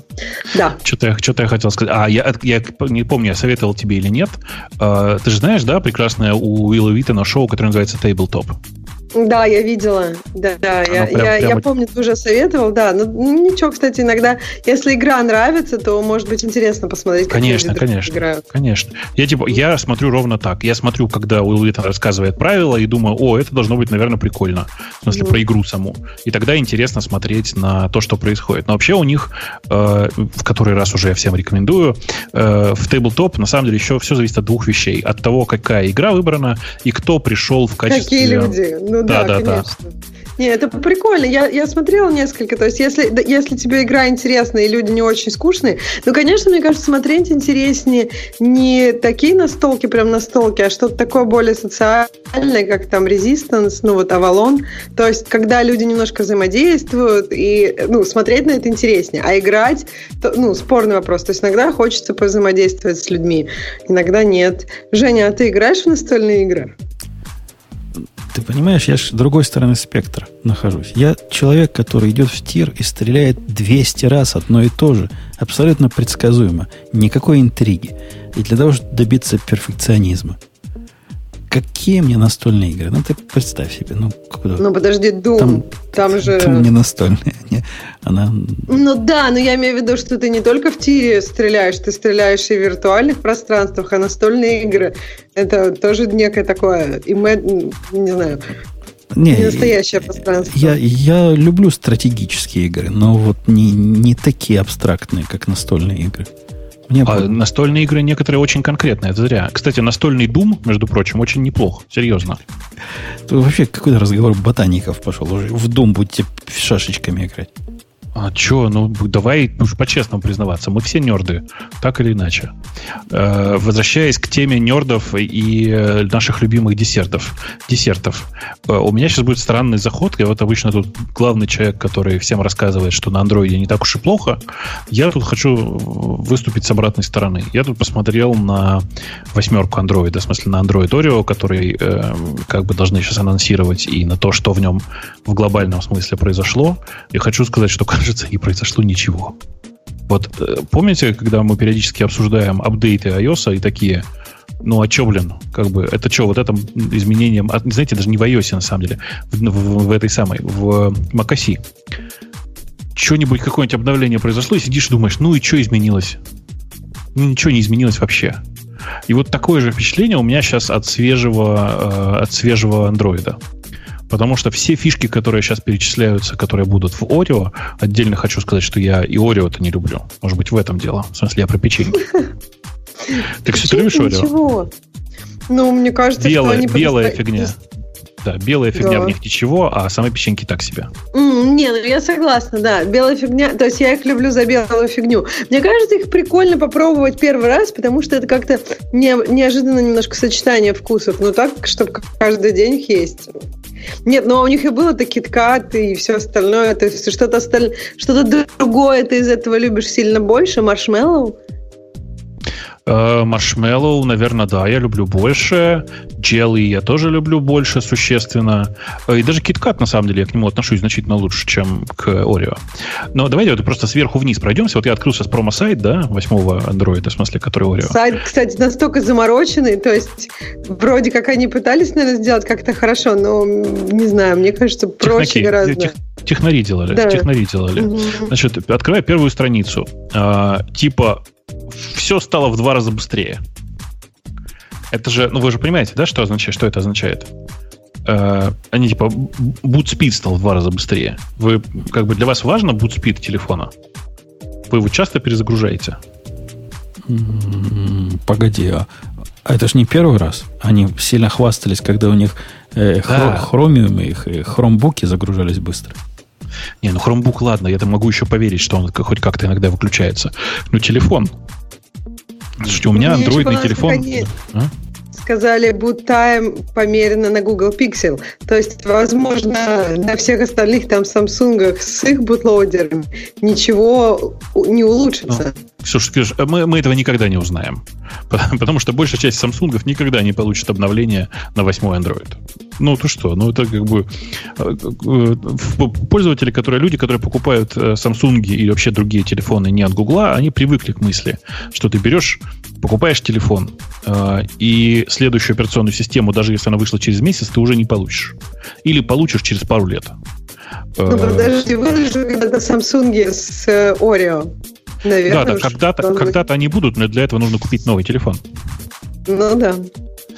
А, короче, я не понимаю смысл э, вот этого буттайма и его измерения вообще, потому что мне кажется, это ерунда какая-то. При этом э, мысль о том, что теперь э, приложение, работающее в бэкграунде, будет, как это сказать, они пишут, типа, операционная система помогает to minimize background activity те, те приложения, которые ты редко используешь, редко, редко будут выходить из... Редко будут получать CPU. Вот так правильно сказать. Ну, а, это ты... то, что на iOS было всегда. Да. И ну, не всегда. То, с тех бы... пор, как на iOS появился мультитаскинг, конечно. Uh, ну, да, да. С тех пор, как появился мультитаскинг, всегда было некое ограничение, когда ты, ну, юзер тебя вот выключил, ты теперь уже не главное приложение, через сколько-нибудь, ну, во-первых, сразу у тебя отрубается куча всякой функциональности. Например, ты уже не можешь к графике обращаться, не можешь ничего рендерить, если ты не главное приложение. Ну и плюс, в принципе, ничего не можешь делать. А на андроиде там есть сервисы. Я так понимаю, что просто этим сервисом, твоим демоном, если твое приложение никто не использует, не будут давать возможность работать. Мне Все кажется, так. что это сильно может сломать сценарий приложений. Ну, потому что если всю жизнь были демоны и всю жизнь они работали, это, конечно, было ужасно. Ты поставил приложение один раз, больше его не запускал, его демон так и крутится. Но, с другой стороны, как бы, мне кажется, что крэшиться все будет во много раз сильнее или... Ну, то есть, потому что демон, твой демон же кто-то, кто-то просто опустит в какой-то момент, правильно?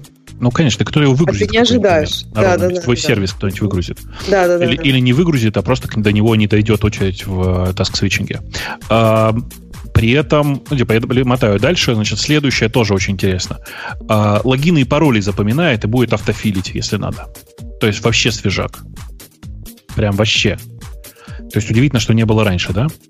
Э, такая же история. О, боже мой, тут еще и глюки на их сайте прекрасном.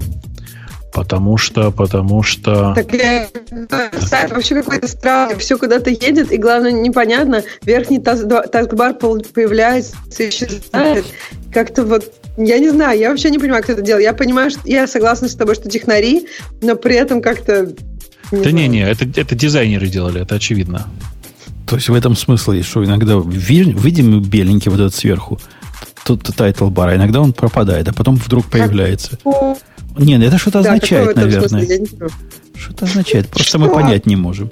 Вот ну, когда да, ты отпускаешь для... мышку, а, ну, он, а он иногда появляется. Нет, для это настоящих сложно. фанатов, это для сложно. настоящих фанатов андроида. А также для настоящих фанатов андроида режим картинка в картинке. Причем, если я правильно понимаю, режим картинка в картинке работает только для видео. А, ну, понятно, да? Тоже такая, это такое же решение, как на iOS. Подожди, а для мессенджера нет? Я так а, понимаю, что как кажется, раз пример... что оно а, это как пример с видео, обрати внимание. Это просто видео-мессенджер. То есть ты как а, бы ну не ты сможешь... имеешь в виду, что не для любых приложений, а, а для... Только, да, только ну, для тех, кто видео, кажется... видео стримит. Ага. Пип mm-hmm. можно делать только в маленькое окошко, можно делать только видеоприложение, говорит Бобук, я так понимаю. Да, да. Просто для меня мессенджер да. не считается таким видеоприложением. Ну, то есть видео это, ну, как YouTube. Ну, а, я ну, тебя, ты имеешь ну, в виду. Да. Кстати, кстати, YouTube как приложение до сих пор, по-моему, на iOS не поддерживает Picture-in-Picture, если я правильно помню. Угу. По-моему, а, тоже, да. Да, стыд и позор. Я из-за этого пользуюсь приложением, которое называется ProTube. Очень рекомендую всем. Оно странное, но работает хорошо. Э, что там дальше было? Э, я думаю, сейчас нам расскажут о ну да, а теперь и очень свежее такое, знаете, так вот у них иконка такая на столе, ты на нее нажимаешь, э, держишь чуть-чуть подольше, и всплывает такой поп-ап, из которого можно что-то выбрать. Тоже ничего не напоминает, да? Свежак. Э, как он называется в Force Touch, да, он называется? Force в... Touch, да, в iOS. Ну да, да, на самом деле очень много похожих фич, причем они как-то одновременно выходят. Ну, да. вообще, прям, я, я прям, прямо удивлен происходящим. А, и Instant Apps, вот Instant Apps это единственная прикольная фича, а, которая позволяет прямо запустить приложение без его установки. Ну, типа, Подожди, так они же рассказывали уже. Они про нее рассказывали, но вот сейчас это первое... Да-да-да, но теперь это первый, это первый раз, когда оно выходит на обычных кастомеров. Mm, вот. Понятно. Вот, собственно говоря, и все изменения, которые произошли в э, Android 8. Там чуть-чуть, чуть-чуть местами пополировали э, экранчик, э, популяризовали интерфейсик и все такое. Дядька, При ты этом... главное не сказал. А эмоджи? Он там тетка в этом, в челме появилась, в этом, в паранже. А, ну, как конечно, это этого? очень важно. Как это очень Дед важно. Мороз, Дед Мороз. Как же мы жили без Дед Мороза? Это же вообще просто не жизнь была. Слушайте, на самом деле, к вопросу об эмоджи. А вы смотрели, как, как эмоджи в Unicode устроены? Там же проделана гигантская работа. Я сейчас серьезно не шучу. В смысле, я был прямо в шоке, когда увидел, насколько все серьезно. Вы знаете, например, что к любому эмоджи можно добавить модификатор, ну, типа к эмоджи с лицом можно добавить модификатор, и будет, соответственно, э, там чернокожий, краснокожий, желтокожий, белокожий чувак. Всякое такое. И это прям То есть ты имеешь в виду, что как бы цвет кожи, это можно модификатор менять? Да, вообще какие-то да. параметры эмоджи? Да, да. да. Прикольно, кстати. Это прям, и причем это, это прям, ну, типа, не, там невероятный объем работы. Там чуваки реально занимались сложной систематизацией того, что там внутри устроено, как внутри устроено это все. Там есть, правда, недочеты, например, э, эмоджи, который какашка, его нельзя сделать белого цвета. Э, ну, не, не знаю по какой причине. Они, наверное, решили, что у всех оно примерно одинаковое. Не доработали. Не, мне кажется, да. Нет, но это с, без биологической точки зрения, мне кажется. Просто а, люди ну, с биологической точки зрения, у них может быть разного цвета кожи, а тут по ГОСТу должно быть более-менее. Ну, хотя, на самом деле, можно же было, наверное, в каких-то, да, тоже. Не, вообще было бы интересно, если цвет эмоджи, это было бы всегда модификатор. Ну, любо, любая картинка, например, я не знаю, вот котик. Вот я, если я хочу не желтого котика, а красного, добавляю к эмоджи, ну, к ну, Unicode. Было короче, бы, скин, скин-тоны прямо у них прямо описанные по шкале Фицпатрика, прямо как положено. И они прям модификаторы для самих э, эмоджи как таковых.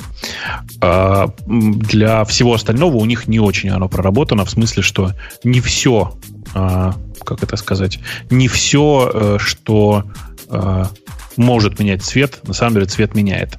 При этом, например, есть эмоджи, который изображает просто женщину, а, и можно модификаторами ее менять для того, чтобы у нее был разный вид. Например, женщина-инженер, женщина-врач и так далее. А, при этом, это, ну, типа, этот э, э, как это сказать-то? Этот эмоджи, который, собственно, сам по себе женщина, э, он сам по себе тоже является модификатором. И в результате, типа, есть, э, э, как и называется, ZWG секвенсы.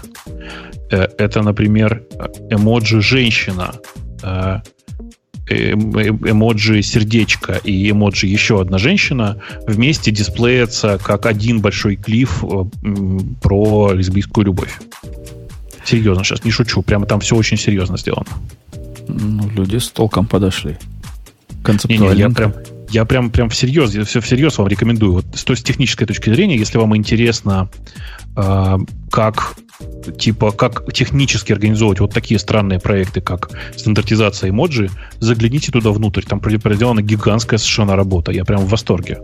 Меня всегда, а... если честно, поражал Unicode по проделанной работе, потому что, на мой взгляд, текст тоже, ну, достаточно неструктурированная вещь. И, и их уровень структурирования как бы разных языков поражает. А сейчас они структурируют, они пошли дальше, структурируют, в принципе, мир вокруг любой. Ну, потому что и та, тут у них вот просто много всяких эмоджи, например, тут мальчик-мальчик, и, я так понимаю, у них родилась девочка. Ну, видимо, семья тоже такая вот, как Бобок описал.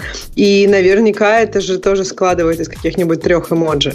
Конечно, конечно. Там, типа, вот все это с, с помощью секвенсов и организуется.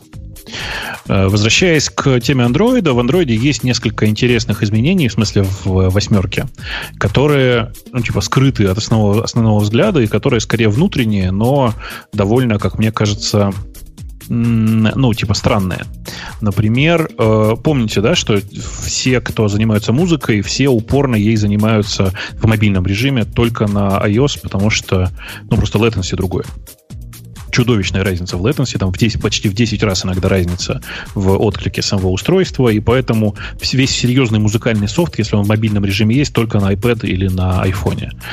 А, и ребята, которые делают Android, решили, что это несправедливо, и они тоже очень хотят, поэтому они сделали API для э, High Performance Audio. Ну, в смысле, для работы с... Э, высокопроизводительной работы с аудио.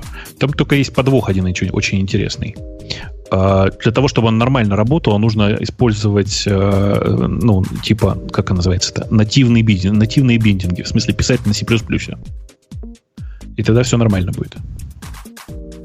Да, а, если у тебя не начнется как обычно с тем, чтобы ты, ну, писать на C++ под Android, это понимаешь, что ты будешь, да, некоторые данные у тебя будут гоняться между Java и нативным слоем. И это не всегда... Ну, то есть на это нужно обращать внимание, когда ты пишешь, используешь нативный API. А если мы тут хотим high performance, а ну, весь интерфейс у тебя будет на Java всяко, то могут возникать некие проблемы. Но, тем не менее, у них есть э, нативный интерфейс новый вот для э, как это, производительного аудио и для Java тоже. Но все, кто это попробовали, говорят, что в реальности для того, чтобы хоть что-то делать, нужно пользоваться э, типа плюсовыми, плюсовыми вызовами. А еще одна очень прикольная фича, которая там появилась и которая довольно странная, Эм, знаете, да, долго, долгое время пользователи Android всем хвастались, что у нас-то вообще как нечего делать. Ты скачиваешь APK-файл, нажимаешь на кнопку и устанавливаешь приложение, просто прямо скачанное с какого-нибудь сайта. Э, а у вас-то на iOS за все платить надо и все через App Store.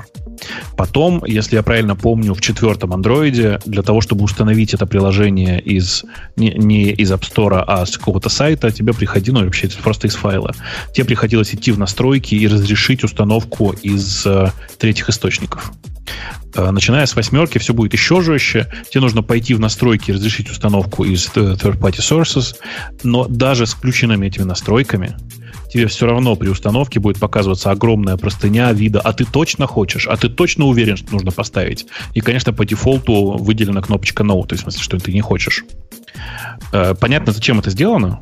Сделано это под долговидным предлогом для того, чтобы пользователи не э, ставили себе приложение не из App Store, а потому что там много вирусов. Но, к сожалению, мы же с вами знаем, что в Google Play и так много вирусов.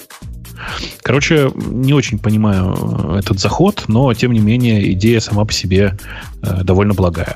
Вообще, по-честному, повторюсь еще раз, у меня жесткое дежавю. Я считаю, что Oreo э, по количеству в нем позитивных изменений где-то близка к самым худшим э, релиз-нотам э, разных версий macOS когда тоже ничего не меняется, максимум поменяли один красивый бэкграунд на другой. Все.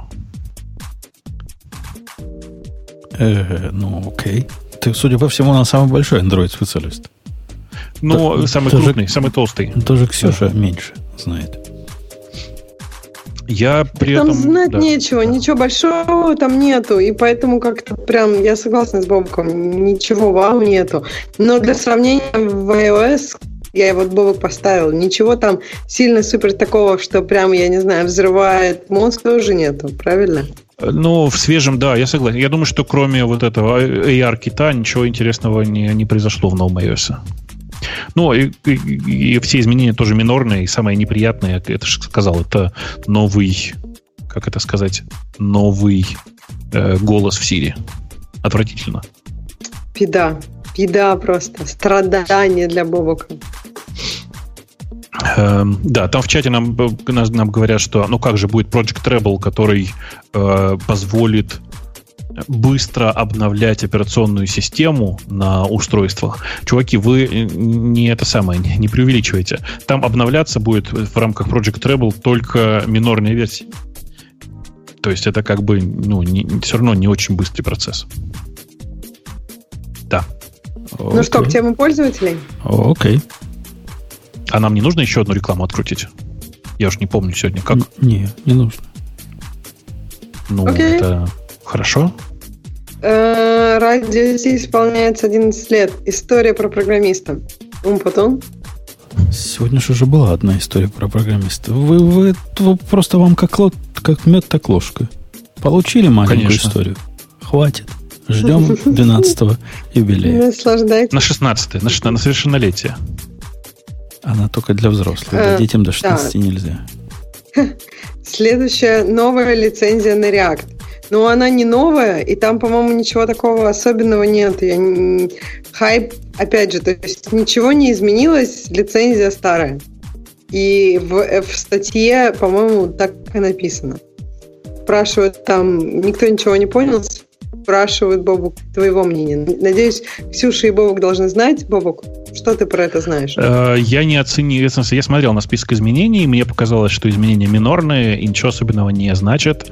Напомню, что есть несколько параллельных имплем- имплементаций некоторого, некоторого сабсета функциональности React, э, которые сделаны под разными другими лицензиями.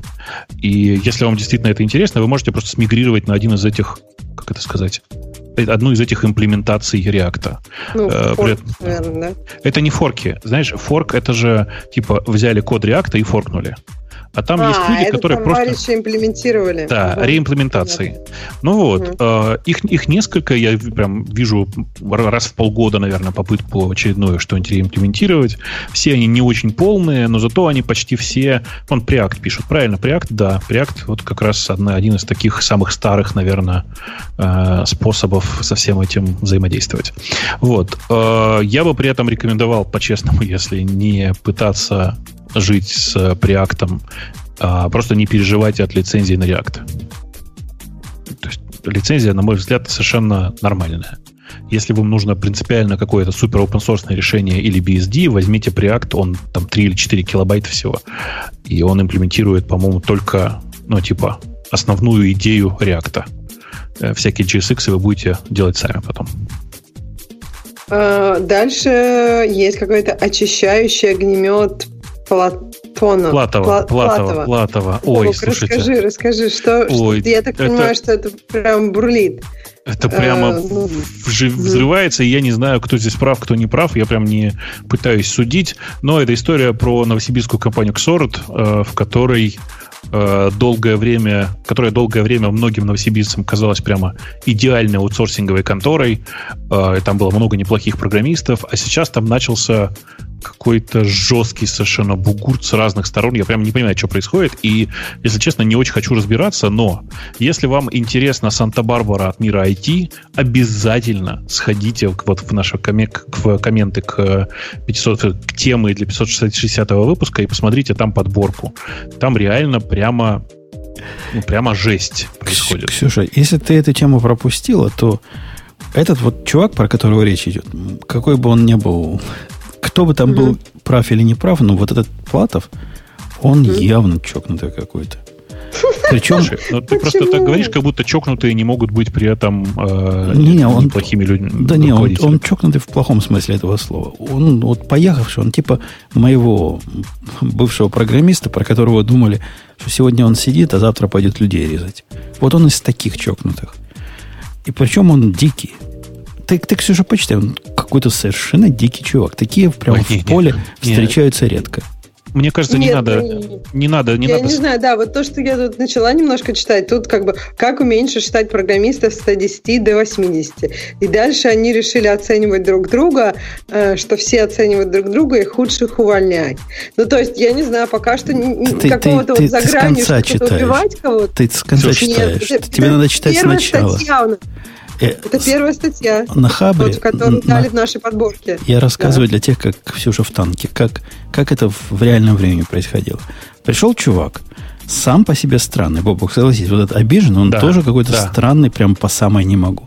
Да, Этот согласен странный 100%. людь, если коротко, устроился к ним на работу. Они ему сказали, ну, чувак, у нас тут проектов в Чехии нет, он в Чехию хотел к ним в офис, а есть в Новосибирске.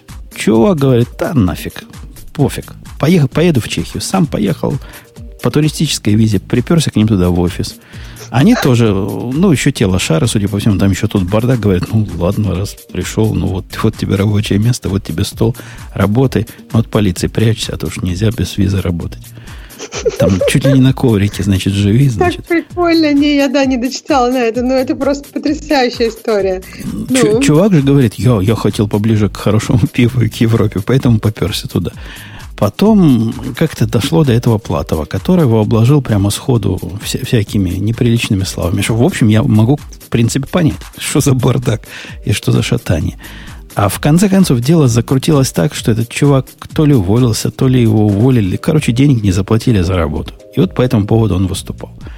И, в общем, я бы вот в таком тоне об этом и рассказывал, если вы меня спрашивали, до тех пор, пока вот этот Платов не пришел в комментарии на Хабре и начал всех просто сходу, вот сразу, без, без всякого повода обкладывать, э, ну, чем обычно обкладывают. Обложил ре, реально всех. Бе, вот вообще без причины этого чувака, который нам с Бобуком кажется не очень вменяемым, ну, так бы сказал, ну, чувак дебил, куда-то приперся. Нет, он его обвинил в нетрадиционной ориентации и в том, что он, значит, его Платова, значит, сильно хотел и, и все прочее. И от этого весь этот сырбор. Этот кризис на равном месте, который сам вот этот типа руководитель, который Бобу говорит, может быть хорошим. По-моему, он какой-то убогий руководитель. Нет, нет, Создал я, я, вокруг... этого, я этого не говорил. Я говорил, что э, бывают совершенно сумасшедшие люди, люди, которые при этом гениальные. Но это, в данном случае я думаю, что это не так. В общем, это какая-то буря в стакане воды из ничего созданная, а после этого он заменил, Ксюша, заменил вот этот э, ненормальный их руководитель, э, главную страницу своего офисного э, сайта, ну вот этого, как сорт, как он называется, Бог, ты говорил название новосибирского фирмы. Ксорт. Да, Ксорт. Ксорт. Ксорт. На сообщении своего бложика, в котором он рассказывал, какие все дебилы и какой он Д'Артаньян. Это, это вообще что нет мира сего. Это так, Подожди, такой... так получается оба Д'Артаньяна, да? То есть один, который приехал за пивом в Чехию и по туристической визе, а второй, который у них руководитель, да? Тот, То есть тот, просто который, сошлись два Д'Артаньяна. Тот, который приехал в Чехию, просто чудило мудрый. Ну, такой а. ботаник. Вот, вот он, он поехал, вот я вот. И я могу представить себе этого чувака. Такой безобидный, тихий, э, забитый ботаник. Вот в Чехию, да, Европа близко. А этот, это дикий. Это не ботаник, это какой-то дикий. Ну, понятно, в общем, да, когда начинается такая буря в стакане, это обычно просто, ну, видимо, как два товарища как-то не сошлись. Бобук, а вот ты рассказала предысторию, что всем эта компания казалась очень крутой. А чем она казалась очень крутой? Ну, типа, там был предыдущий руководитель, э, при котором счета, всем говорили, что э, неплохие задачи, хороший коллектив, адекватные, чуть выше рынка зарплаты, всякое mm. такое. То есть, ну, как бы он оказался неплохим, э, собственно говоря, местом для работы. Потом, э, насколько Платов, что вы понимали, он совладелец компании. Mm. И в какой-то момент он этого руководителя оттуда снял, уволил, говорят, что там был какой-то скандал денежный, я ничего про это не знаю. И к руководству вернулся непосредственно Платов, который является совладельцем. Э, ну вот, и пошло-поехало. Помните, как это? Приделал Папа Карло к Буратино колеса, и пошло-поехало. Вот, короче, такие примерно дела. В общем, вы сходите, почитайте, разборки действительно крутые. В, посту, в посте на Хабре есть прекрасный коммент от Саво Платова, который многое говорит о происходящем. А, а также я, да, а также да. я очень рекомендую где-то там в глубине этих ссылок есть YouTube на выступление самого Платова на одном из э, внутренних, на одной из внутренних встреч. Ну, посмотрите минут 15, и мне кажется, вам все будет ясно. Ну, примерно так. Да. да, следующий вопрос к Бобуку. Коллеги Бобука научили поисковик глубокому пониманию смысла документов. Говорят, что там используются нейросетки. А как же бустинг котиков? Это... Неужели оказался бесполезен? Не-не, там, мне кажется, люди э, путают. А, мы, в нейросетки в данном случае используются, как бы это сказать, Короче, э, э, использование нейросетей и ранжирование – это разные совершенно процессы. Считайте, что эм, нейросети позволили нам выбор, в первоначальную выборку подходящих документов радикально увеличить. Ранжирование внутри делается не только нейронными сетями, но и с использованием того же самого CatBoost. Ничего не поменялось. А, что, собственно говоря, произошло? Произошло то, что э, система, которая теперь использует для поиска документов, зачастую пытается и на стадии индексирования, и на стадии сборки, собственно, страницы выдачи понимать суть самого запроса. Ну, как бы насколько работа нейронных сетей, можно на работу нейронных сетей можно описать как понимание. На самом деле тут, тут такое. Ну вот. А, за подробности можно сходить в пост на Хабре. Он тоже такой довольно поверхностный, но тем не менее проливает свет на то, что там внутри на самом деле произошло. С практической точки зрения, что это означает? Там, это означает, что теперь а, важность того, куда люди кликали на не самых очевидных, так называемых длиннохвостовых запросах, в смысле, которые, ну, типа там странные серии, эм, ну, я не знаю, конкатенация строк Python, если люди более активно начинают выбирать те или иные результаты в э, поиске, то система дообучается и уже даже по другим запросам, связанным с питоном, ведет себя более адекватно. Э, то есть ключевая фишка, на самом деле, этого запуска вовсе не просто в нейронных сетях, а в том, что каждый человек, который занимается поиском и так или иначе реагирует на происходящее, занимается дообучением поиска, дообучением системы понимать, что же, собственно, люди имеют в виду разными запросами. Так понятно? Угу. Хотя ты, конечно, при, при, прибираешь. В смысле? Ну вот искусственный интеллект не для искусственного интеллекта.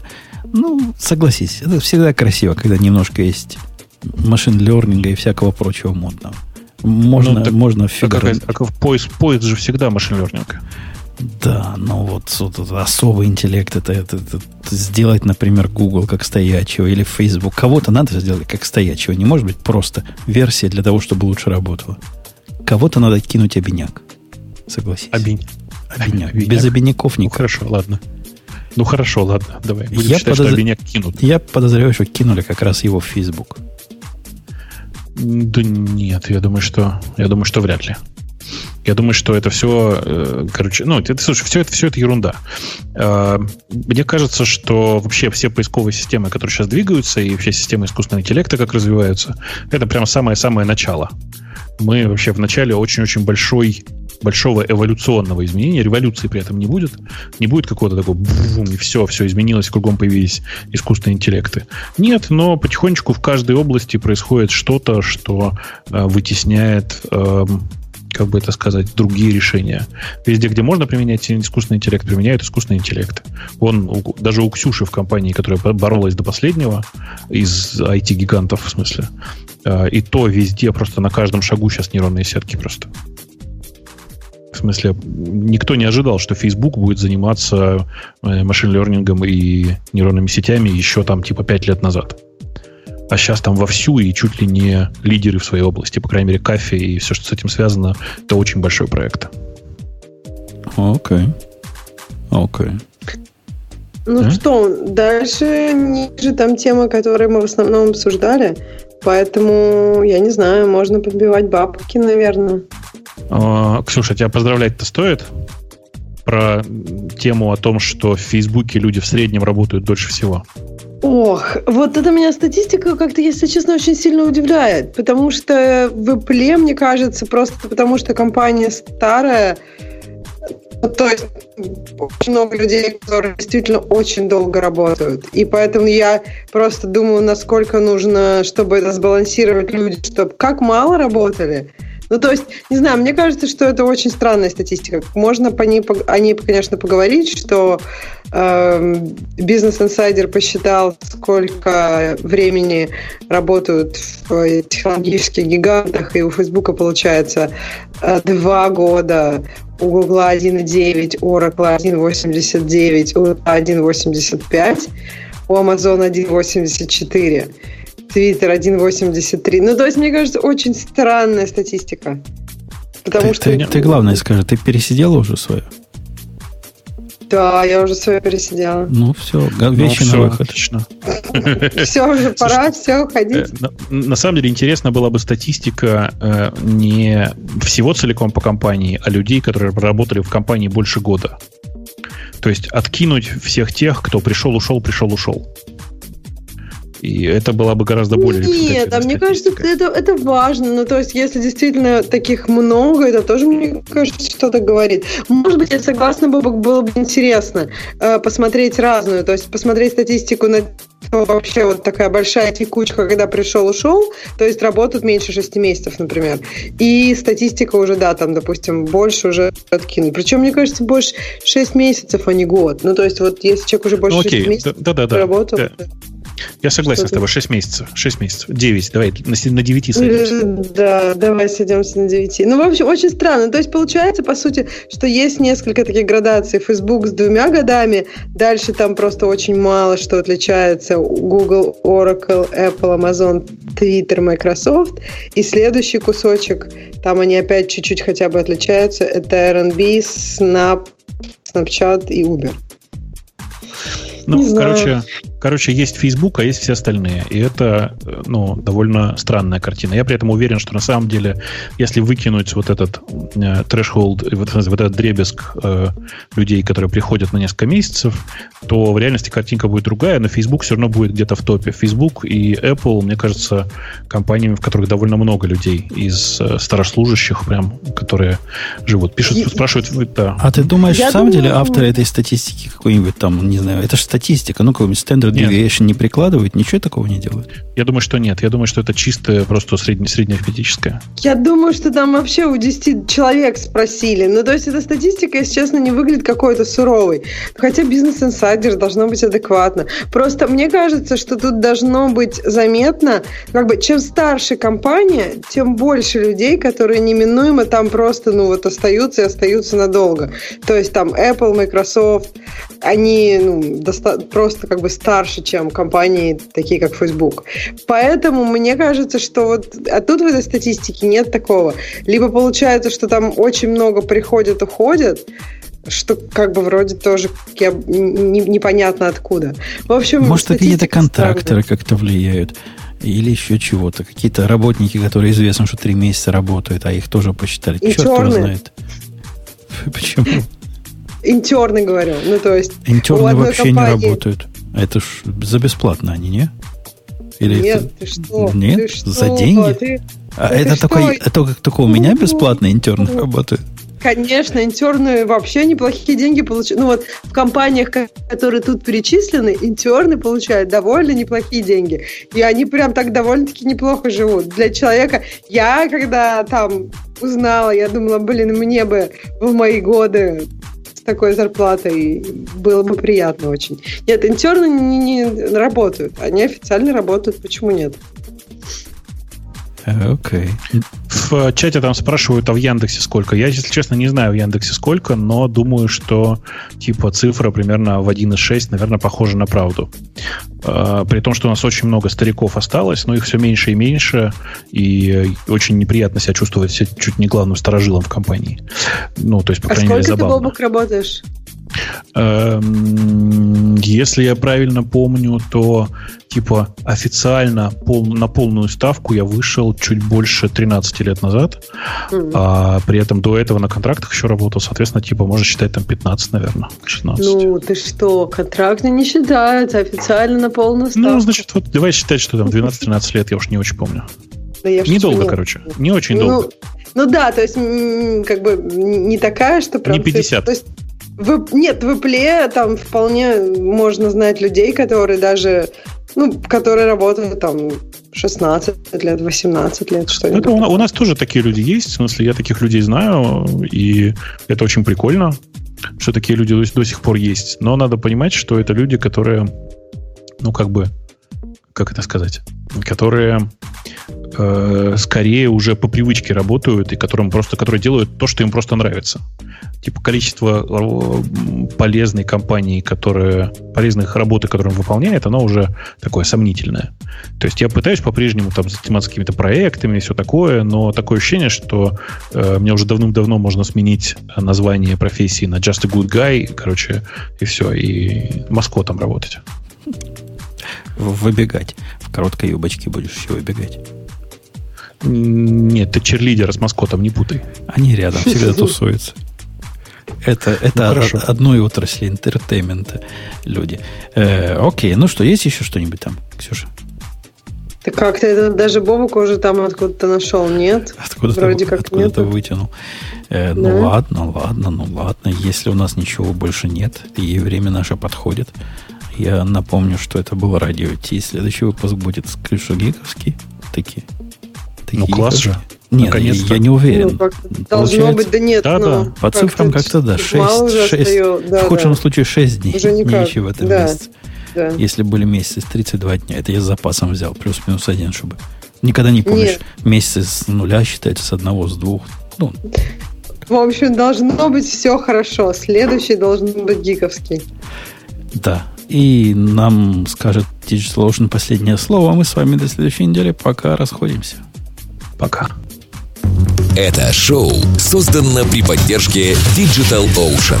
Digital Ocean – провайдер доступного облачного хостинга. Всего за 55 секунд и 5 долларов в месяц вы можете создать свой облачный сервер в одном из дата-центров, расположенных в Нью-Йорке, Сан-Франциско, Амстердаме и Сингапуре, и управлять им с помощью простой, интуитивно понятной панели управления или воспользоваться мощным мощным API. Начните прямо сейчас.